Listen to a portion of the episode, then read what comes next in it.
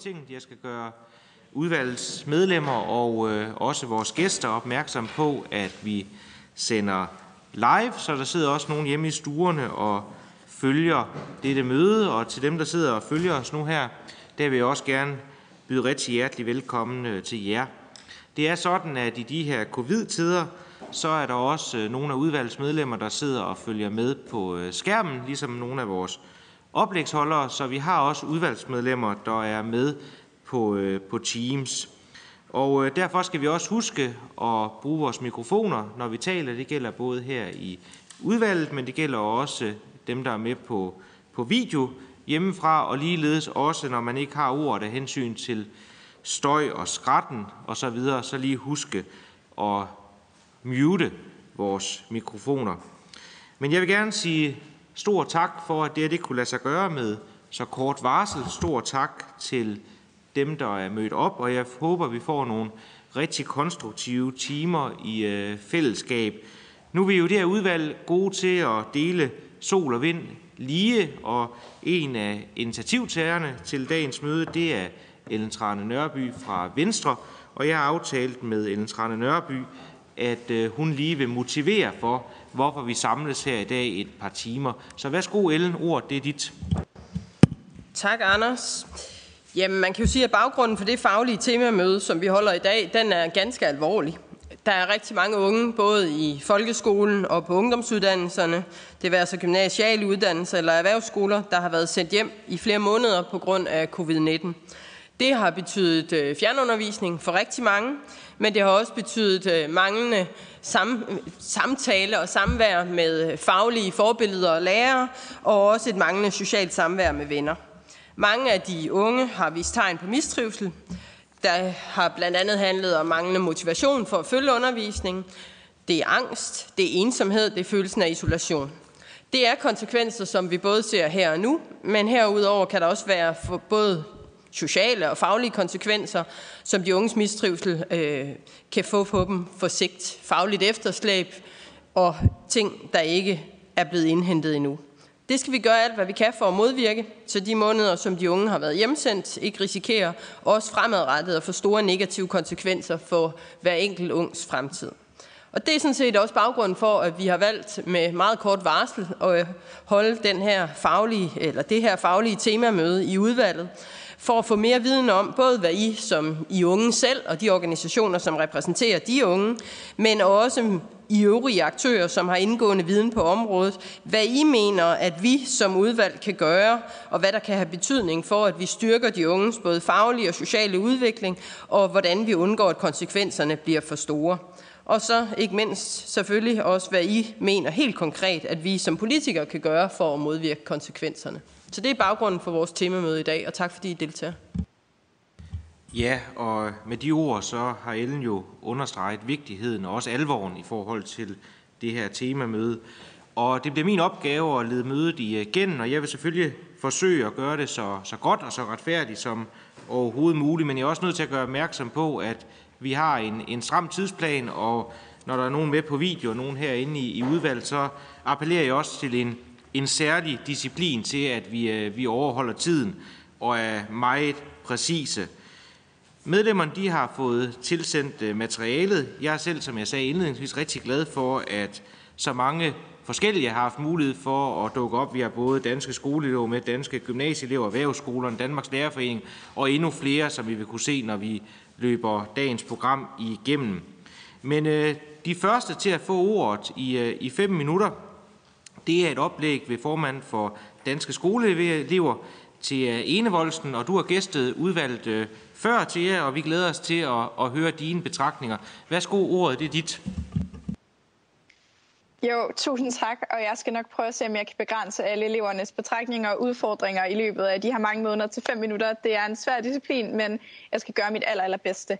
Man kan sige, at i løbet af de her lange stykke tid, hvor der har været rigtig mange elever, der har siddet hjemme på værelset og egentlig haft lidt en følelse af, at man sidder og kukkelurer, så er status efter det, at status er meget, meget forskelligt.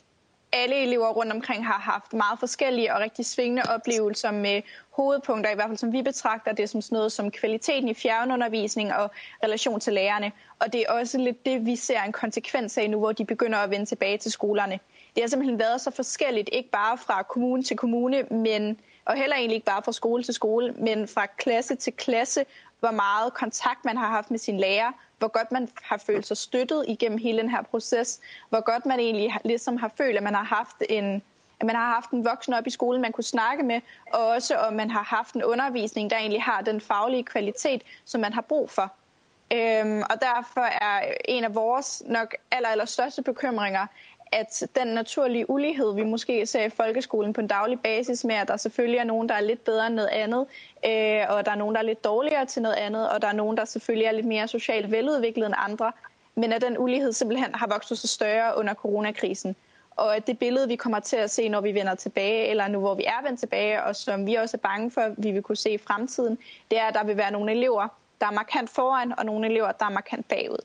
Det er sådan den allerstørste bekymring. Og det kan egentlig både omfatte sådan fagligt og socialt. Og så kan man også sige, at hele det her begreb, vi har med udsatte børn og udsatte unge, der må vi også bare kunne konstatere, at det er også blevet udvidet lidt under coronakrisen. Fordi nogle af de meldinger, vi hører fra vores medlemmer og fra elever rundt omkring derude, så har man egentlig stået i en situation med, hvor nogle elever, der egentlig må betragtes sig at være ganske normale, altså som trives rigtig godt og fint og fornuftigt, både fagligt og socialt, men så efter de har siddet i, hvad der nærmest føles som 3 måneders isolation, jamen så kan det faktisk være rigtig svært at falde tilbage i klassefællesskabet og falde tilbage i den der skolerytme. Og der må vi også bare konstatere, at i min verden, jamen så betyder det i hvert fald, at man er udsat i en eller anden form for forstand. Det er jeg også bekymret for, at vores definition af, hvad der er udsatte børn og unge, den kan blive for snæver i den her coronaverden. Fordi at selvom du måske ikke har en familie, hvor der er store sociale problemer, så er man udsat, men hvis du så er en elev, der måske egentlig har orden i alle de der parametre, vi normalt definerer et udsat barn på, men hvor du så til gengæld har en enorm følelse af ensomhed og isolation som konsekvens af den her nedlukning, jamen så bliver vi også nødt til at kvalificere dem og behandle dem som udsatte elever.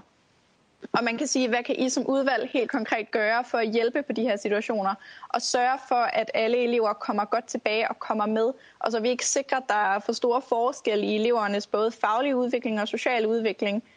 Og det er et rigtig svært spørgsmål, fordi jeg tror egentlig ikke, at den magiske løsning skal komme fra hjernen fra Folketinget, men det egentlig er en løsning og en opgave, som egentlig hviler på skolerne og på de individuelle lærere, også fordi fjernundervisningssituationen var så forskellig, som den nu var, så vil de tiltag og de midler, man skal bruge ude på skolerne, også være vidt forskellige.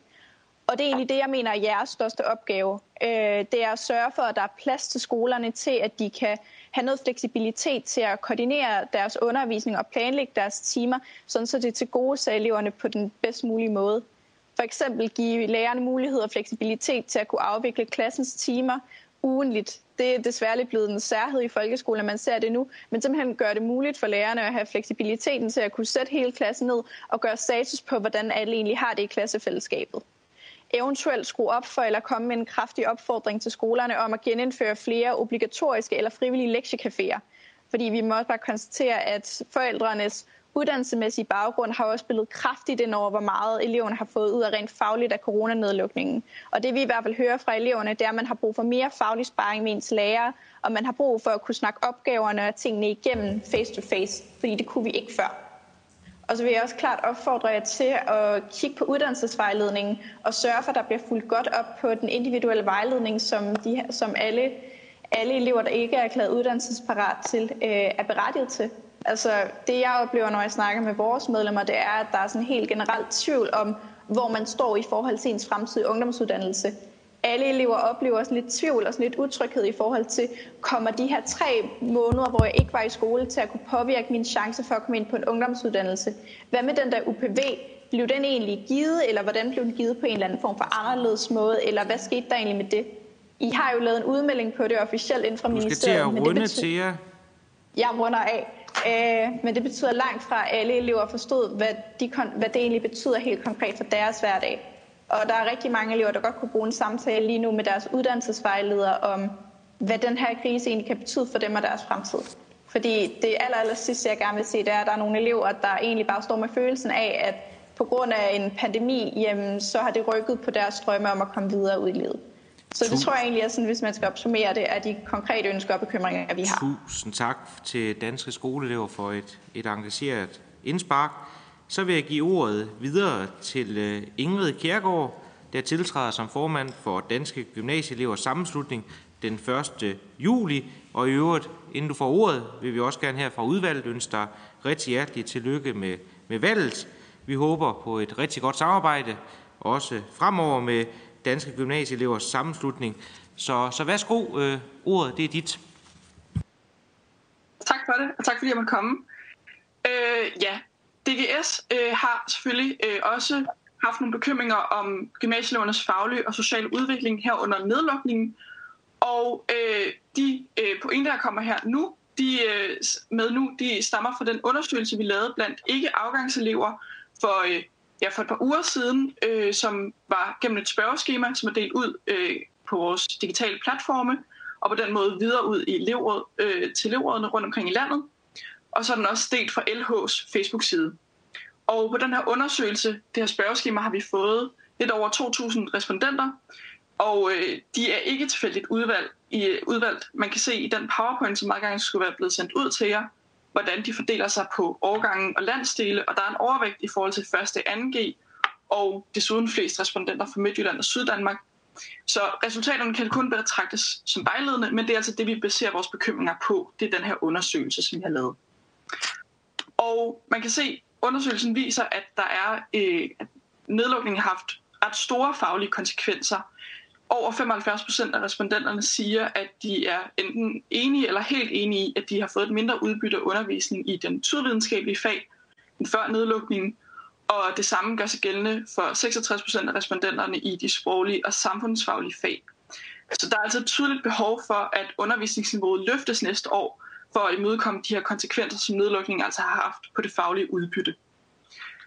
Derudover så oplever vi, at der er en stigende mistrivsel. Det peger vores undersøgelse på, at det har haft store sociale konsekvenser at have den her nedlukning. Mere end halvdelen af respondenterne siger, at de er uenige eller meget uenige i, at deres sociale relationer til klassekammeraterne er på samme niveau eller bedre, altså fra før nedlukningen. Og mere end 60% svarer, at de er mere ensomme nu end før nedlukningen. Så det viser altså, at det fysiske møde mellem klassekammeraterne er meget nødvendigt for, at de gode relationer kan bevares. Og i DGS frygter vi særligt, at de elever, der i forvejen har det svært og er udsatte, eller for eksempel har skiftet skole op til nedlukningen, er ekstra eksponeret for den her stigende ensomhed og mistrivsel, fordi de ikke har haft de samme muligheder for at bygge gode relationer til deres klassekammerater. Og fordi trivsel er en forudsætning for at kunne deltage i undervisning og få et fagligt udbytte, så er det helt afgørende, at vi får rettet op på den her ensomhed og den her mistrivsel. Og derfor har DGS 3 anbefalinger. Det første er, at der kommer mere lærer-elevtid, så vi kan gøre noget ved det her faglige efterslæb. Det kan fx ske gennem 2-lærerordninger, ekstra lektiecaféer, færre elever i klasserne, og så mere forberedelsestid til lærerne, og mere tid til, at lærerne kan rette og give feedback på de skriftlige opgaver. Så vores anden anbefaling, det er, at der kommer ekstra hjælp og fokus på mistrivsel. Der skal teamlærer og studievejledere være bedre rustet til at spotte mistrivselen og være ekstra opmærksom på det og kunne yde den hjælp, det kræver. Fordi at vi netop kan se, at der er flere, der har det svært socialt efter nedlukningen. Og så vores sidste anbefaling, det er, at der skal komme en form for social boost. Og det foreslår vi, at man gør ved at holde introarrangementer for alle årgange ved skoleårets start. Altså ikke kun dem, der starter på deres uddannelse, men også dem, der har gået på deres uddannelse et år eller mere. Og det er for at sikre, at man kan genopbygge de sociale relationer med sine klassekammerater. Lige et halvt minut tilbage. Ja, og så anbefaler vi også, at der kommer sociale arrangementer på tværs af skolen, altså for alle eleverne, for at sikre det her sociale fællesskab, og at det er trygt, når man skal deltage i den faglige undervisning. Det var det. Ja, rigtig tak for det, og igen til lykke med valget. Så er det den sidste oplægsholder, lige inden vi skal over til spørgsmål og snak med udvalgets medlemmer, og det er Erhvervskolernes elevorganisation, og der vil jeg gerne bryde rigtig hjertelig velkommen til Kaya Nielsen. Og værsgo, Kaya, ordet det er dit. Ja, mange tak. Og mange tak, fordi I vil høre på mig. Jeg repræsenterer jo mange elever. Jeg repræsenterer jo også sosuerne, pauerne og HTX'erne. Jeg repræsenterer også nogle gymnasieelever, men i dag der vil jeg fokusere på erhvervsskoleeleverne, der er lidt tidsbegrænset.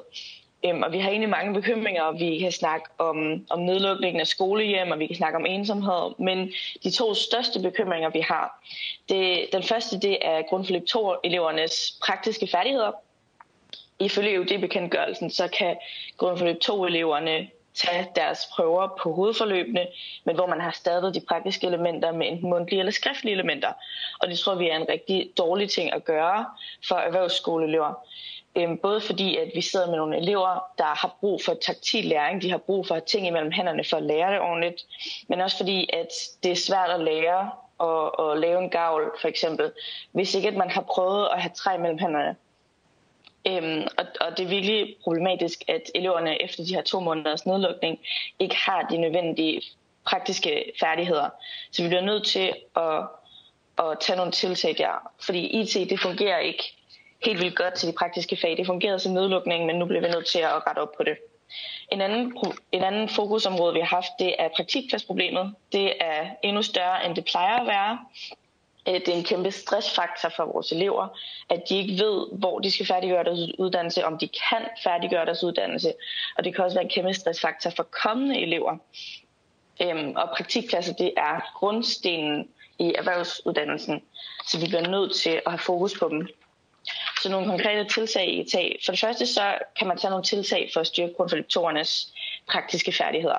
Det kan enten være et udvidet grundforløb 2 eller et udvidet hovedforløb, sådan at eleverne de får de her praktiske færdigheder. Det vil både være til gavn for virksomhederne og samfundet, fordi at eleverne kan de ting, de har brug for, men det vil også være en rigtig god ting for eleverne, fordi det øger deres faglige trivsel og deres faglige stolthed, som er meget vigtigt for især erhvervsuddannelser. Og så kan der være noget støtte til grundforløb-elever, der overgår til hovedforløbet, uden at have de nødvendige færdige kompetencer. Fordi det kommer til at kræve nogle ekstra ressourcer. Hvis ikke man har lavet grundstenene til en uddannelse, så kan man ikke bare bygge mere ovenpå, så falder huset. En anden ting, man kan tage et tiltag, det er en opfyldning på ny og lovende trepartsforhandling for at få skabt nogle flere praktikpladser og nogle flere jobs. Praktikpladsmangel, det er en af de store grunde til, at mange måske vil falde fra en erhvervsuddannelse eller helt fravælge den i første omgang. Så vi bliver nødt til at give elever og lærlinge nogle jobsøgemuligheder og noget hjælp til den del. Vi er samtidig også bange for, at praktikpladsmangel det vil bidrage til, at virksomheder de indgår korte uddannelsesaftaler, altså hvor at de kun har et halvt år med eleven, i stedet for hele deres 4-årige uddannelse. Det vil være en rigtig stor stressfaktor for eleverne ikke at vide, hvor de skal færdiggøre deres uddannelse. Og som det tredje, så vil vi rigtig gerne have, at de tager nogle tiltag på, hvordan man skal fastholde erhvervsuddannelseseleverne. Og vi snakker ikke kun de svage elever, som tager os ind på, det er også de stærke elever, der nu står til at falde fra. Det kan enten være, at de bliver tvunget til det, fordi at de har en uddannelse, hvor man skal have en praktikplads, og de ikke længere har en, og ikke har de fornødne muligheder til at søge videre. Men det kan også være, at de simpelthen ikke trives på deres uddannelse. Både den her faglige trivsel, men også deres sociale trivsel er også super vigtig. Fordi det er i forvejen ikke noget, som man har tid og ressourcer nok til at fokusere på erhvervsuddannelserne. Og nu er det blevet endnu værre, fordi at eleverne ikke har set hinanden i så lang tid. Det var det, jeg havde at sige. Tak. Ja, tusind tak. Det var så det, vi kalder den første blok med 3 spændende og interessante oplæg. Og der har vi så 20 minutter, lige knap vil jeg sige, til lige at få spørgsmål og debat, og I skal alle sammen nok komme på, men af hensyn til, at folk er på video, så hvis der er noget helt konkret til en enkelt oplægsholderen, så adresserer det også lige meget præcist. Den første, jeg i hvert fald har indtegnet, det er Anne Mathiesen fra Venstre. Værsgo, Anne, ordet er dit. Ja, tak. Tak for nogle gode oplæg, og jeg tror egentlig, jeg vil lige koncentrere mig om det, som du er inde på, Kaja. Som jeg hører dig, så er der især udfordringer i forhold til grundforløb 2-eleverne på erhvervsuddannelserne. Og det kan jeg faktisk godt lige sætte mig lidt ind i, hvordan udfordringen kan være i forhold til netop, hvis man ikke får det praktisk faglige med, og man ikke får hands-on, at der bliver et hul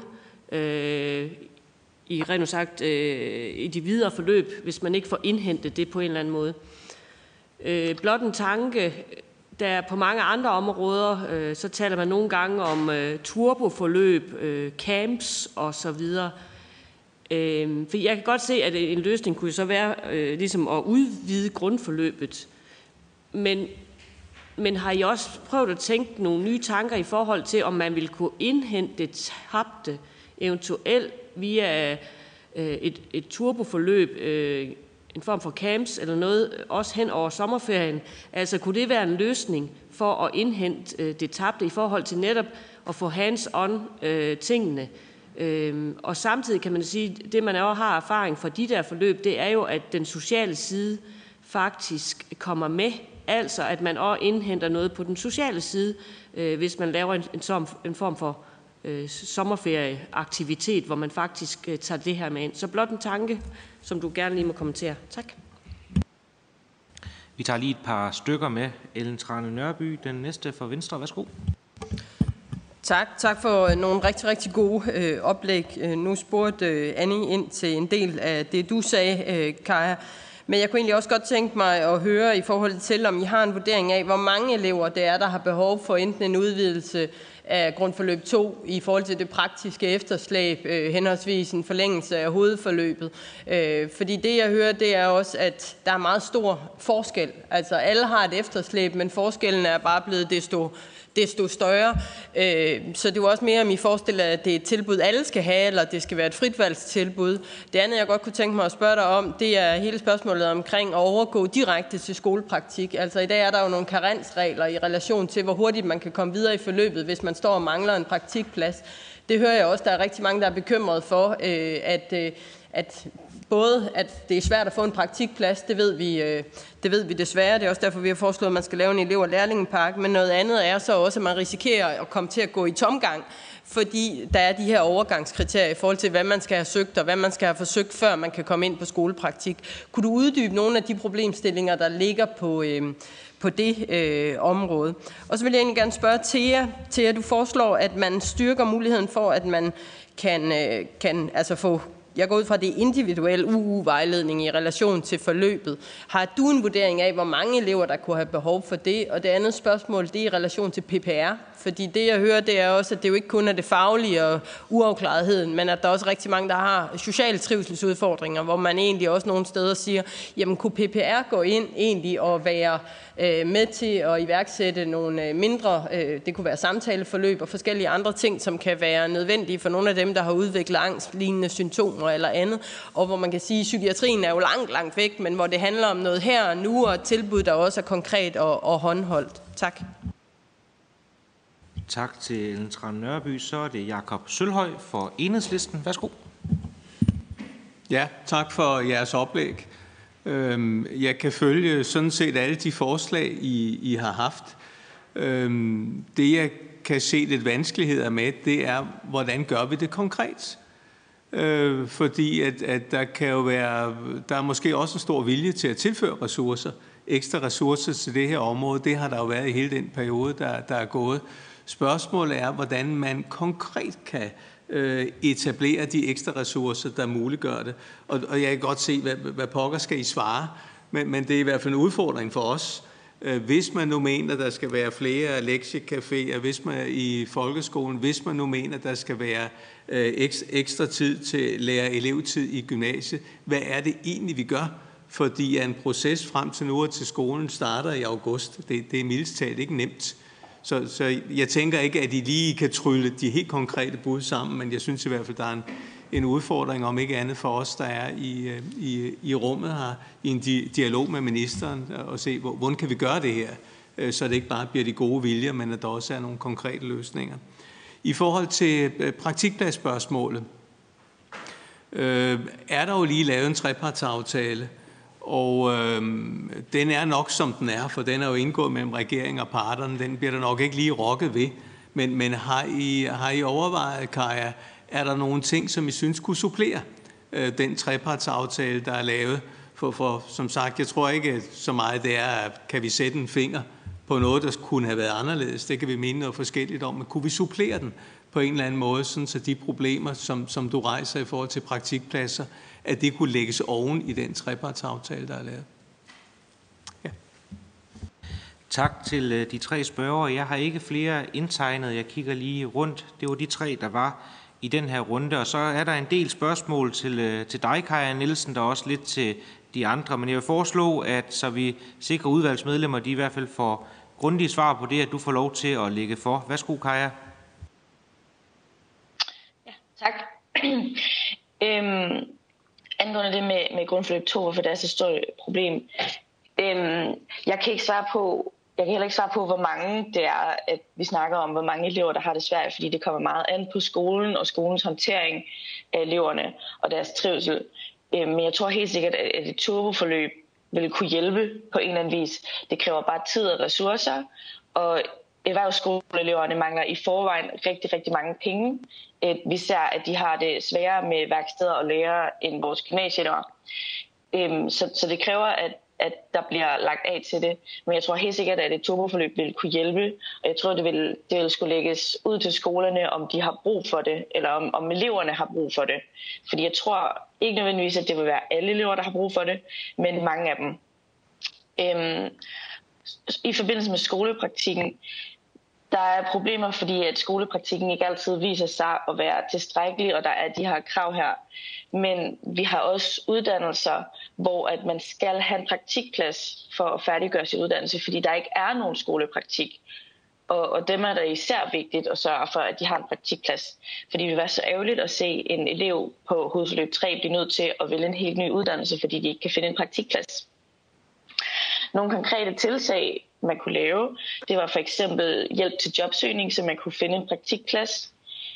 Det kunne for eksempel være de her turboforløb, der også blev nævnt, men det kunne også være noget fokus på den sociale samvær, og det synes jeg faktisk, Ingrid, hun kom rigtig godt ind på. Sådan nogle samværsarrangementer kunne man sagtens holde på erhvervsuddannelserne også.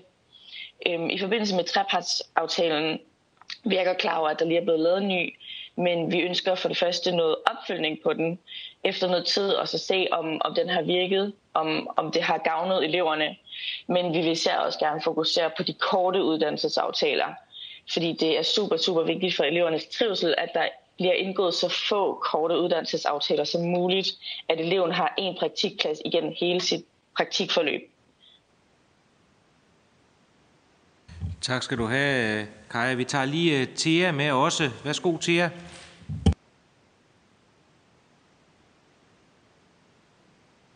Sådan, yes. Tusind tak. Hvis jeg eventuelt lige skal starte med Ellens kommentar i forhold til det her med vores forslag til at øge sådan noget som den individuelle uddannelsesvejledning, og det var konkret, og det var helt rigtigt forstået, Ellen. Måske skal jeg også lige sådan, specificere det en lille bit smule. Altså, når jeg siger for eksempel, at vi oplever et øget behov for elever til at have snakker og have vejledningsforløb med deres uddannelsesvejledere som konsekvens af den her coronanedlukning, så vil jeg klart sige, at der er en rigtig, rigtig stor del af eleverne, der har behov for som minimum at have en samtale med en uddannelsesvejleder om konkret, hvad det her kan betyde for deres fremtid på en ungdomsuddannelse, og konkret, hvad det her kan betyde for deres uddannelsesparathedsvurdering, og egentlig også bare for at få uddybet, hvad status egentlig er på det forløb. Fordi det er i hvert fald vores klare opfattelse, der stadigvæk er enormt stor uklarhed blandt eleverne, hvor den egentlig landede på. Så der er også noget helt lavpraktisk formidling af beslutninger, der i hvert fald skal gøres til eleverne. Og så igen, rigtig mange elever har brug for at have den her snak med nogen, der er eksperter inden for ungdomsuddannelsesfeltet, med hvad det her konkret kan betyde for dem. Og så vil jeg sige, så er det en relativt lille procentdel af eleverne, der har behov for at få det helt store vejledningsforløb med måske ekstra praktikuger, og så videre. Så det handler mere om egentlig at få en dialog med nogle af de voksne, der faktisk ved noget om den her verden. Og det leder mig egentlig også videre til at svare på det næste spørgsmål, du stillede, Ellen, i forhold til det her med PPR. Og man kan sige, at et gennemgående tema måske for alle de løsninger og konkrete tiltag, vi egentlig synes, der bør løftes på folkeskolen, det må jo egentlig ud i, at eleverne har brug for gode oplevelser med voksne i skolen. Altså, fordi det er jo det, der har været mangel på. Der har været mangel på relationen og snakkene med de voksne, der er i omkring skolen. Så når vi for eksempel siger, at der er behov for mere lektiecafé, ja, så er en ting også, at man skal indhente noget af det faglige efterslæb, og det er jo naturligt nemmere at løse sine lektier, når læreren står lige ved siden af dig. Men det handler jo også om, at vi har brug for mere tid sammen med vores lærere, og vi har brug for mere tid at snakke med vores lærere. Og så tror jeg også, at vores lærere helt konkret har behov for at vide lidt bedre, hvor vi ligger rent fagligt. Og det synes jeg, at lektiecaféerne er et oplagt forum at tage den status egentlig på begge sider. Og så synes jeg, at det er oplagt, at PPR også kan træde til nogle steder, og man eventuelt kan tilføre dem nogle ekstra ressourcer, eller lignende, så de også er bedre rustet til at hive enkelte elever til side og tage en snak med dem. Altså jeg tror ikke nødvendigvis, at vi er ude i, at alle elever, der har oplevet nogle negative sociale konsekvenser ifølge af den her coronalukning, de skal ud i det store psykiatriforløb eller det store psykologforløb, eller skal køres igennem hele processmøren, som folkeskolen nogle gange kan stille op. Men det handler egentlig bare om, at vi har brug for at gøre status og have en snak med nogle voksne, der ved noget og som kan vise os, at de bekymrer os om os. Det er egentlig det, som man kan koge det hele ned til faktisk. Og så i forhold til det her, Jakob Sølvhøj siger med, hvad kan man så helt konkret gøre for at sikre, at der så kommer flere lektiecaféer?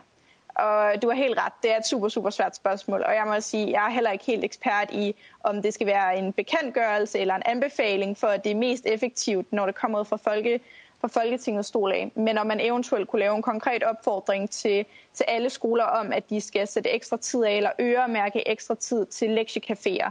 At man eventuelt kunne overveje, i hvert fald for en periode, at skrue op for timeantallet til den understøttende undervisning, så skolerne også har større fleksibilitet i at kunne faktisk inddrage de timer til at afvikle lektiecaféer, eller så helt praktisk sætte flere midler af til at kunne sætte 2 lærere på, så de her lektiecaféer faktisk også kan foregå på en fagligt kvalificeret måde.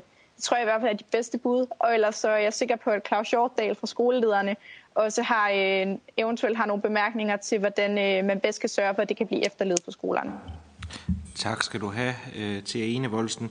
Jeg hørte ikke decideret et spørgsmål til Ingrid Kjærgaard, men Ingrid, du skal naturligvis have mulighed for at supplere op, hvis der er et eller andet, du lige har lyst til at bidrage med. Har du det?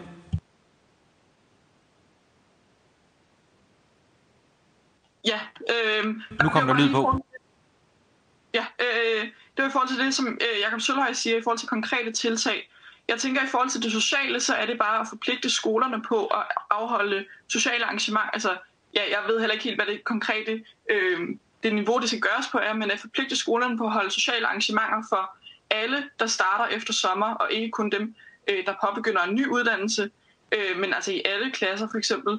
Og så tænker jeg, at det er at sætte midler af til at ansætte ekstra lærere, sådan at der er ekstra tid til feedback, og at der er mulighed for at sætte 2 lærere ind i for eksempel højniveaufag. Tak skal du have, Ingrid. Der er lige indløbet lidt supplerende Jens Juhl fra Socialdemokratiet. Du har et spørgsmål. Ja, eller en kommentar, så i virkeligheden bare til det videre forløb. Tusind tak for meget kvalificeret og skarpe oplæg, og jeg synes jo i virkeligheden, at Thea, I kredser alle sammen om det, men Thea får det jo også sagt her i det sidste indlæg, at det, der i virkeligheden er brug for derude, det er en følelse af, at der er nogen, der ligesom tager sig af det, hjælper eleverne, altså, og er opmærksomme på, hvad det er, man har brug for. Og det tror jeg sådan set gælder på tværs af uddannelsessystemet, og det gælder vel i samfundet oven på den her krise, at vi har ligesom alle sammen brug for, og selvfølgelig har børn og unge også det, at der er nogen voksne, som tager hånden om skulderen og siger, vi skal nok finde ud af det her sammen. Så de budskaber er taget ned, og jeg synes, I har været relativt gode til at sige, hvad for nogle rammer kunne vi godt tænke os at blive taget i hånden i, vejledt, eller fagligt sparet, eller få noget feedback, eller et eller andet. Så tusind tak for det. Og så vil jeg bare sige til Kaja, at det omkring de korte uddannelsesaftaler, det er vi jo meget opmærksomme på, også i Folketinget, og der er jo med den trepart, der blev lavet senest her, der er jo lavet en distinktion mellem de korte og de lange, så man kan sige, at parterne ser også ud til at være opmærksomme på, at der er en kvalitativ overlegenhed i de lange aftaler, men at der på en eller anden måde skal være en fleksibilitet. Men min opfordring er egentlig bare, at I følger op på, om nogle af de vride, vi har lavet, eller som parterne har lavet, ind i den nye aftale, om de ser ud til at få en effekt. Fordi hvis de ikke gør det, så må vi jo følge op igen og presse på. Så tak for jeres indlæg. og det opfattede jeg mest som en kommentar, men tak for det, Jens Juhl. Så vil jeg indstille til, at vi går videre til næste blok, der også består af en række indlæg, og så samme praktik som den her blok, så bliver der en runde, hvor udvalgsmedlemmer kan stille spørgsmål, kommentere. Og den første, der har ordet i næste blok, der skal jeg lige rette dagsordenen, som nogen sikkert har set. Der var det meningen, at formanden for Danmarks Lærerforening, Anders Bondo Christen, skulle have deltaget. Han har desværre meldt forfald, men heldigvis, og det er vi rigtig, rigtig glade for, så er der kommet en stærk forstærkning ind, nemlig næstformanden ved Dorte Lange. Så det er næstformand Dorte Lange, der står for oplægget fra Danmarks Lærerforening. Og værsgo, Dorte, ordet, det er dit. Mange tak skal du have, Anders, og tak for muligheden for, at vi kan bidrage med lærernes vinkel på det her, for jeg kan fortælle jer lige præcis det her tema her, det topper listen over de ting, som har optaget lærerne i den sidste periode her under nedlukningen. Og vi må jo sige, at lige præcis som Ellen Trane Nørby også siger i indledningen, at begrebet mistrivsel blandt skoleelever er meget bredt. Det omfatter både elever, der har fået angst, sociale problemer, faglige problemer, så det er et bredt spekter, vi kigger på her. De to ting, som vi især gerne vil fokusere på, som er bekymringer, det er dels den her med elever, der er i social, personlig og faglig mistrivsel, og den anden ting handler om elever i overgang. Undskyld, jeg er nødt til at stoppe dig, så er jeg nødt til at bede Steen Knuth, næstformand i udvalget, om at mute sin mikrofon. Du kommer ind i Dortes oplæg. Og det tror jeg, det er gjort nu. Værsgo, Dorte. Ordet det er dit igen. Tak. Jeg kunne godt høre, at der var et eller andet lyd på. Jamen, ja, det er de to ting, jeg gerne vil sige noget om. Og for at dvæle ved den første, at elever i social og personlig og faglig mistrivsel, der er det altså, som jeg nævnte til at starte med, det er en af de ting, der virkelig er optaget lærerne. Over 80% svarer, at de er bekymrede for deres elevers trivsel under nedlukningsperioden i en undersøgelse, vi har lavet. Og det handler både om elever, der er blevet demotiveret, at de på grund af mangel på relationer til lærere og kammerater er blevet ensomme osv. Og det faglige udbytte, ved vi, blandt nogle elever er bagud. Så vi ved, at der er en allerstørst bekymring blandt lærerne for de elever, som man ikke rigtig har haft kontakt med i perioden. Og det har jo så givet nogle ekstra udfordringer for at prøve at få fat i dem. Den anden bekymring, vi især har, det er faktisk noget i stil med det, som Thea også var inde på, det er elever i overgangen. De elever, som er på vej ud nu af 9. klasse, er jo blevet fuldt tæt fra 6. op til 9. af deres lærere, vejledere osv., og så har de været i en periode nu, hvor de ikke har været i nogen kontakt, ganske kort tilbage i skole igen, og så videre på ungdomsuddannelse. Og vi ved jo, at noget af det, som får elever til at falde fra ungdomsuddannelserne, det er mangel på socialt sikkerhedsnet, følelse af tryghed, personlig, evne til at klare de nye omvæltninger, der er. Så den der kaotiske situation, de mere eller mindre sætter af fra og ryger videre i, det er noget, som vi synes, at vi skal have fokus på, og som vi synes er bekymrende, fordi vi risikerer faktisk, at der er en del unge, der falder mellem to stole, om man så må sige. Det har vi så også nogle ønsker i forhold til. De tre ønsker, vi vil prøve at lægge op til, det er, at vi for at få fokus på de her faglige udfordringer, eleverne har, og de mistrivselsproblemer, der er opmærksom på, at der ikke findes et quick fix. Det findes ikke, og vi er også nødt til at prøve at have et langt lys på. Vi er vant til i skolen og blandt lærerne at tage os af elever med mistrivsel, og vi kan godt rette op på det her. Vi kan også rette op på de faglige udfordringer, der er. Men det, som vi vil anbefale, at vi får mulighed for, det er faktisk at finde ud af det derude. Mange af de muligheder, vi har fået i nødundervisningen, har faktisk været, at vi har kunnet indrette skoledagen, og vi har kunnet indrette vores undervisning, sådan at man har taget udgangspunkt i de elever, der var der. Og den tilgang skal vi kunne fortsætte. Det er rigtig vigtigt, at der bliver mulighed for de lokale løsninger. Det er jo Thea faktisk også lidt inde på. Det er derude, at lærerne kender de elever, der kommer tilbage og ved, hvad det er for nogle problemer, de måtte have haft. Så frie faglige rammer i forhold til at indrette skoledagen. Og det andet ønske, det er så lidt i stil med det, altså den mulighed, vi har haft her med nødundervisning med de kortere skoledage. Det giver både mere ro til eleverne, færre konflikter. Det giver øget mulighed for fleksibilitet i at indrette skoledagen, sådan at vi faktisk kan tage udgangspunkt i, hvad det er for nogle problemer, eleverne har og kommer tilbage med. Lektiecafé er Thea inde på. Det er jo også en mulighed, vi så vil have for at kunne indrette specifikt i forhold til de elever, som har faglige vanskeligheder. Vi kan lave holddeling, vi kan lave co-teaching, vi kan tage på ture, hvis det er det, til virksomhedsbesøg med nogen, og alle sådan nogle ting. Og hele den der ro og kontakt, der kan være til voksne, som har tid, og til deres lærer, som har tid til det, til eleverne, er noget af det, som vi tror, der bliver rigtig meget brug for. Så ja, faglighed, målrettet, øget faglighed også. Vi har faktisk også tænkt på sådan noget som altså at bruge understøttende undervisningstimer mere ind i forhold til de faglige forløb, som eleverne har brug for at få vendt tilbage til her. Så er der den sidste ting, vi har ønske om, og det er i forhold til elever i overgangen. Som jeg nævnte, det er en anden stor bekymring, vi har for de elever, der ryger videre nu i ungdomsuddannelserne. Kunne vi lave en form for omvendt brobygning, hvor man som elev får mulighed for at få besøg af sine gamle klasselærer eller sine faglærer fra folkeskolen, som kan komme ligesom og høre, hvordan... Ja, det er jo, jeg skynder mig lige at blive færdig. At man kan komme hen og få ligesom få den der kontakt, eller komme tilbage igen i 10. klasse, altså en revisitation tilbage, hvis man føler, at grunden skrider lidt under en, og man lige har brug for at komme tilbage og have det sociale fællesskab og det faglige boost, man kan få med sig fra folkeskolen. Det var vores tre bemærkninger. Jamen, tusind tak til Danmarks Lærerforening, og så iler vi videre til Gymnasieskolernes lærerforening, og her vil Therese Horder komme med et oplæg. Og værsgo, Therese, ordet er dit. Tak for ordet. Jeg kan høre, at nogle af de ting, som vi ser, heldigvis også ligger meget fint i tråd med nogle af de ting, som I andre ser. I forhold til udfordringer, så ser vi det, som om der er sådan to hovedtendenser. Det ene handler om social mistrivsel og ensomhed.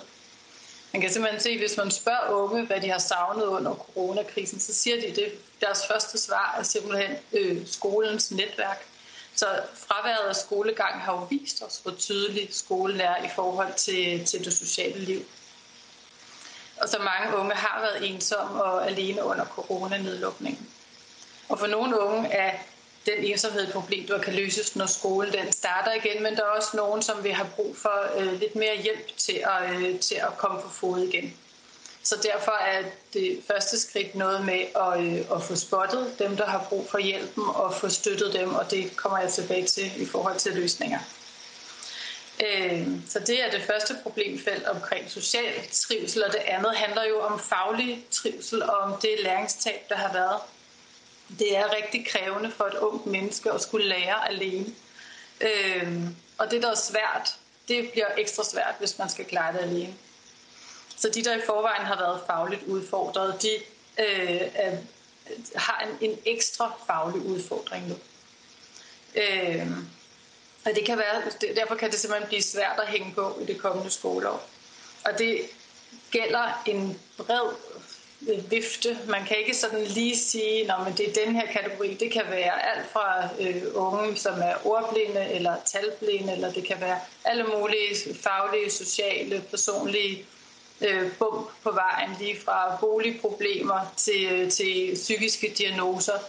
På den anden side kan man jo ikke sige, at det er enhver ordblind eller enhver med en diagnose, som har et problem. Så der vil være stor forskel på, hvem det er, vi taler om her. Derudover kan man sige helt generelt, at læringsudbyttet er udfordret i nogle af de fag, som har praktiske elementer. Det kan være fag som idræt.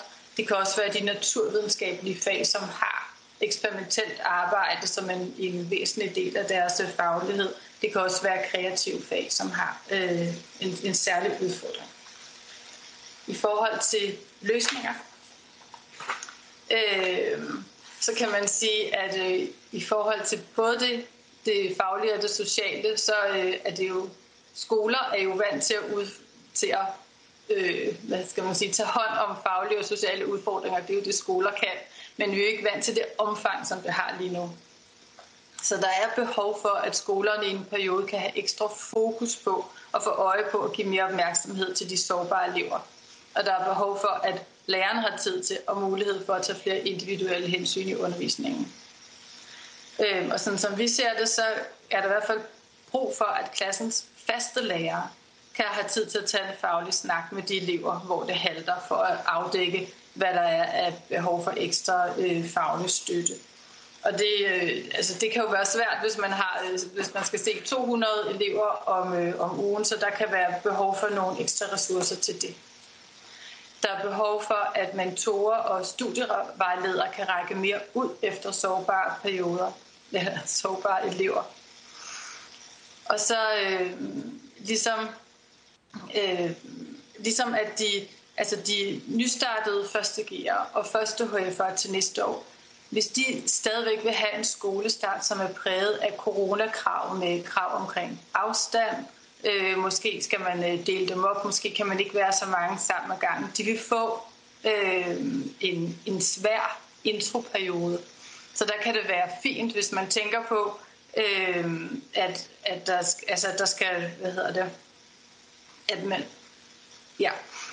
de nye første og anden HF, eller slutter de nye første G'er og første HF'er, for dem kan det være en stor hjælp, hvis de får lov til at komme i deres studieretningsklasse eller deres rigtige blivende klasse fra en start af. Det vil både give bedre mulighed for, at lige de kan minut, Therese. Ja, at de kan finde ind i deres trygge klasser sammenhæng. Det vil også give skolen mere ro på at finde de og give dem ro. Så skal man tænke på, at de 2. og 3. G'ere, som kommer tilbage, at de også skal have brug for en god introperiode. Så i introperioden skal man altså til gode se både de nye elever, men også dem, der kommer tilbage. Tak. Tusind tak til dig, Therese. Så går vi videre til Skolelederforeningen, og det er ved Claus Hjortdal, og du har også 5 minutter. Værsgo, Claus, ordet er dit. Ja, tak for det, og tak for invitationen til at komme med til det her møde. Jeg vil gerne starte med at anerkende den her problematik så meget alvorligt. Det er der ingen tvivl om, at der er mange børn, der har lidt under, at de har været hjemsendt på den måde, som de har været. Noget af det, jeg tror, der også skyldes mistrivselen hos rigtig mange, det er jo angsten for ikke at være med i et fællesskab. At man ikke kan se det fællesskab, man plejer at være i. Man kan ikke fornemme de andre. Det kan være, at de samles i andre sammenhænge end der, hvor man kan fysisk se dem, uden man ved det. Så den der usikkerhed spiller formentlig også ind. Mistrivsel hos børn og unge har nok været, hvis jeg skal vurdere det, et generelt problem i større eller mindre grad. Det har været et vilkår, som vi ikke har kunnet fjerne, fordi vilkårene har været, som det har været. Men det er vigtigt, at vi får gjort noget ved de udsatte unge og forsøger at minimere den her mistrivsel. Men som blandt andet Thea også har været inde på, så må vi sige, at kompleksiteten i mistrivsel, den er meget, meget stor. Og vi skal passe på ikke at tænke bare lige, at her har vi et problem, så løser vi det. Det vil være forkert at tænke sådan. Jeg vil bare lige komme med 2 små eksempler på elever, der mistrives. Den ene, det er Mathilde. Hun er en velfungerende pige. Begge forældre går hjemme. Far er tidligere kræftpatient og i risikogruppen. Derfor blev hun hjemmeundervist hele tiden. Hun går på HF. Forældrene har sat ind, hun må ikke have kontakt med mere end en pige i fritiden. Det er korte gåture fra uge 3 og frem efter. Hun er en pige, der er virkelig mistrivsel, men hun behøver ikke hjælp, for hun har nogle forældre, der godt kan støtte op om hende. Hun trænger til at komme tilbage til fællesskabet, men hun mistrives. Den anden er Janus, der er en kronisk syg dreng, som af forskellige årsager har haft et større fravær og er blevet på den måde marginaliseret fra fællesskabet. Forældrene har svært ved at få ham i skole. Vi starter med fjernundervisning. Det lykkes lærer og forældre i samarbejde at få ham med til fjernundervisning, og han genfinder glæden ved at lære noget. Så skal han indlægges et par dage, og der vælger lærerne at give de andre elever den opgave, at de skal lave en kommunikation med ham, mens han er væk. Skriv noget til ham. Lav nogle jokes, nogle sjove sider, et brev eller et eller andet. Men bare alle skal sende noget til ham. Så da han kommer tilbage lige før skolerne skal genåbne, så er han rigtig glad og rigtig klar til at deltage fysisk på skolen igen.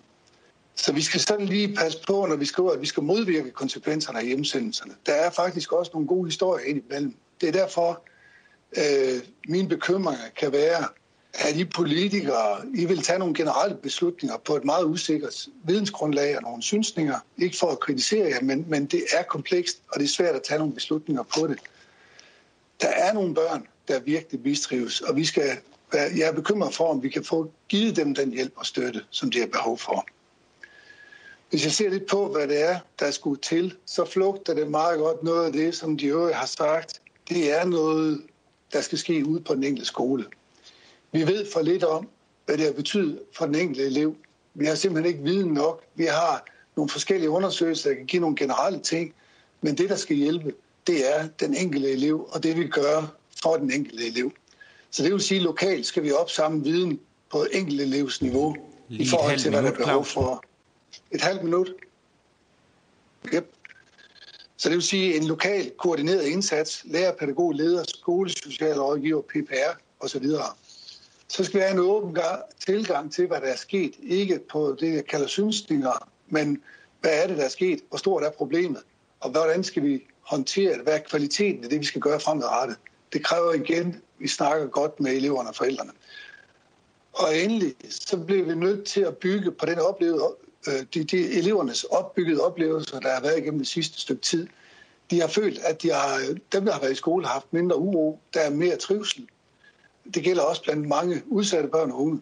Der har været en større glæde på skolen, og den skal vi bygge på, når vi skal få dem til at vende tilbage. Vi skal håndholde dem, der har mest behov for det. Det kræver, at vi har økonomi og plads, som der også tidligere er blevet sagt. Så kort sagt, pas på hovsaløsninger og håb om hurtig behandling. Det er noget, der tager tid, og det kræver, at vi fælles står sammen om det. Tak. Tak skal du have, Claus. Og den næste og den sidste, inden vi går over til opfølgning og debat, det er formanden for Danske Erhvervsskoler og Gymnasier, lederne Ole Hegner. Og værsgo, ordet, det er dit. Ja, tak. Og særligt tak til alle sammen, fordi I har haft så stor opmærksomhed på det her ungdomsuddannelsesområde under corona, og nu også følge op med et temamøde her. Vi har været rigtig glade for at være inddraget i processen her. Hvis vi skal starte med at snakke om de udsatte sårbare elever, så kan jeg sige, at det er primært vores EUD-elever, som jeg vil snakke om, fordi på HHX og HTX, der har vi faktisk kunne lave en-til-en-undervisning, og der har vi haft en relativt høj grad af trivsel. Man kan sige, at de elever, der i forvejen har været udsatte og sårbare, det er sådan set blevet forstærket, også når vi snakker gymnasierne. Men vi ser også, at der faktisk er nogle elever, som vi ellers har regnet for at være stærke, som er blevet svage at være hjemme, netop fordi de er vant til at være en del af et stærkt fællesskab, eller trives meget stærkt i relationer og den slags, og de faktisk har vi set nogen, der er knækket undervejs. Omvendt har vi så også set nogle af de elever, vi har med forskellige bogstavskombinationer, som faktisk har trives ved at være derhjemme, fordi der ikke har været alarm og ballade og så videre. Så man kan sige, der er kommet en ny gruppe, der måske har været under mistrivelse, og så er der nogle af dem, som mistrives i forvejen, hvor de bliver forstærket. Så det er en meget broget skare, vi har. Det største problem, når vi snakker på EUD, det er jo, at modsat gymnasiet og folkeskolen, så er det jo elever, der kun på GF2 nåede at kende hinanden et par måneder. De startede i midt sidste januar, og så kom nedlukningen. Så er der rigtig mange af dem, der slet ikke har nået at danne de her relationer eller et fællesskab. Så hvis man i forvejen har været udsat der, så er det kun blevet forstærket af at være hjemsendt. Så har vi også oplevet, at der er en del elever, som har nedsat tro på deres egne evner og fagspecifikke kompetencer, fordi det er jo tit, nogle af de elever, vi får ind på erhvervsuddannelserne, de har måske ikke haft den bedste folkeskoletid, og lige pludselig har de fundet ud af, at de shiner har talent ved at indnyde omsorg eller bygge noget af træ og så videre. Og så er det ligesom ryge tilbage som et eller andet, der minder meget om almindelig skolegang og sidde bag en skærm. Det har været rigtig hårdt for dem. Og så er der selvfølgelig alle de bekymringer, som I har været inde på omkring praktikpladssituationen, som vi jo er meget bekymret for. Vi er rigtig glade for trepart, men allerede til jul, så løber den ud. Så både de elever, vi rekrutterer nu, kan vi se en lavere søgning, men vi risikerer også, at der er en del elever, der står, hvor de kun får en kort aftale, og så er de ude igen på gaden efter jul. Så det er også med til at skabe usikkerhed igen. Og så har vi en ny type elever, som vi kalder offline-eleverne. Dem har jeg også hørt lidt om her undervejs. Det er jo de elever, der i virkeligheden har været på og logget ind hver morgen, og så har de været uden billede og lyd, og så har de måske lavet alt muligt andet ved siden af. Og det har været rigtig svært for lærerne, fordi det er jo specielt lærerne, der har den gode relation, også hvis man gør det digitalt, og får fat i dem. Og dem er jeg rigtig bange for, at vi mister helt. Og det er heller ikke alle, der er dukket op på skolen her bagefter, eller skolerne. Så der er vi ved at undersøge, hvad muligheder der er der. Så det er et blandet billede, men specielt grundforløb 2, som også Kaja var inde på, det er dem, der er rigtig, rigtig hårdt ramt her. Og hvad er det så, vi tænker, der kan gøres? Det spurgte Ellen Trane også lidt til.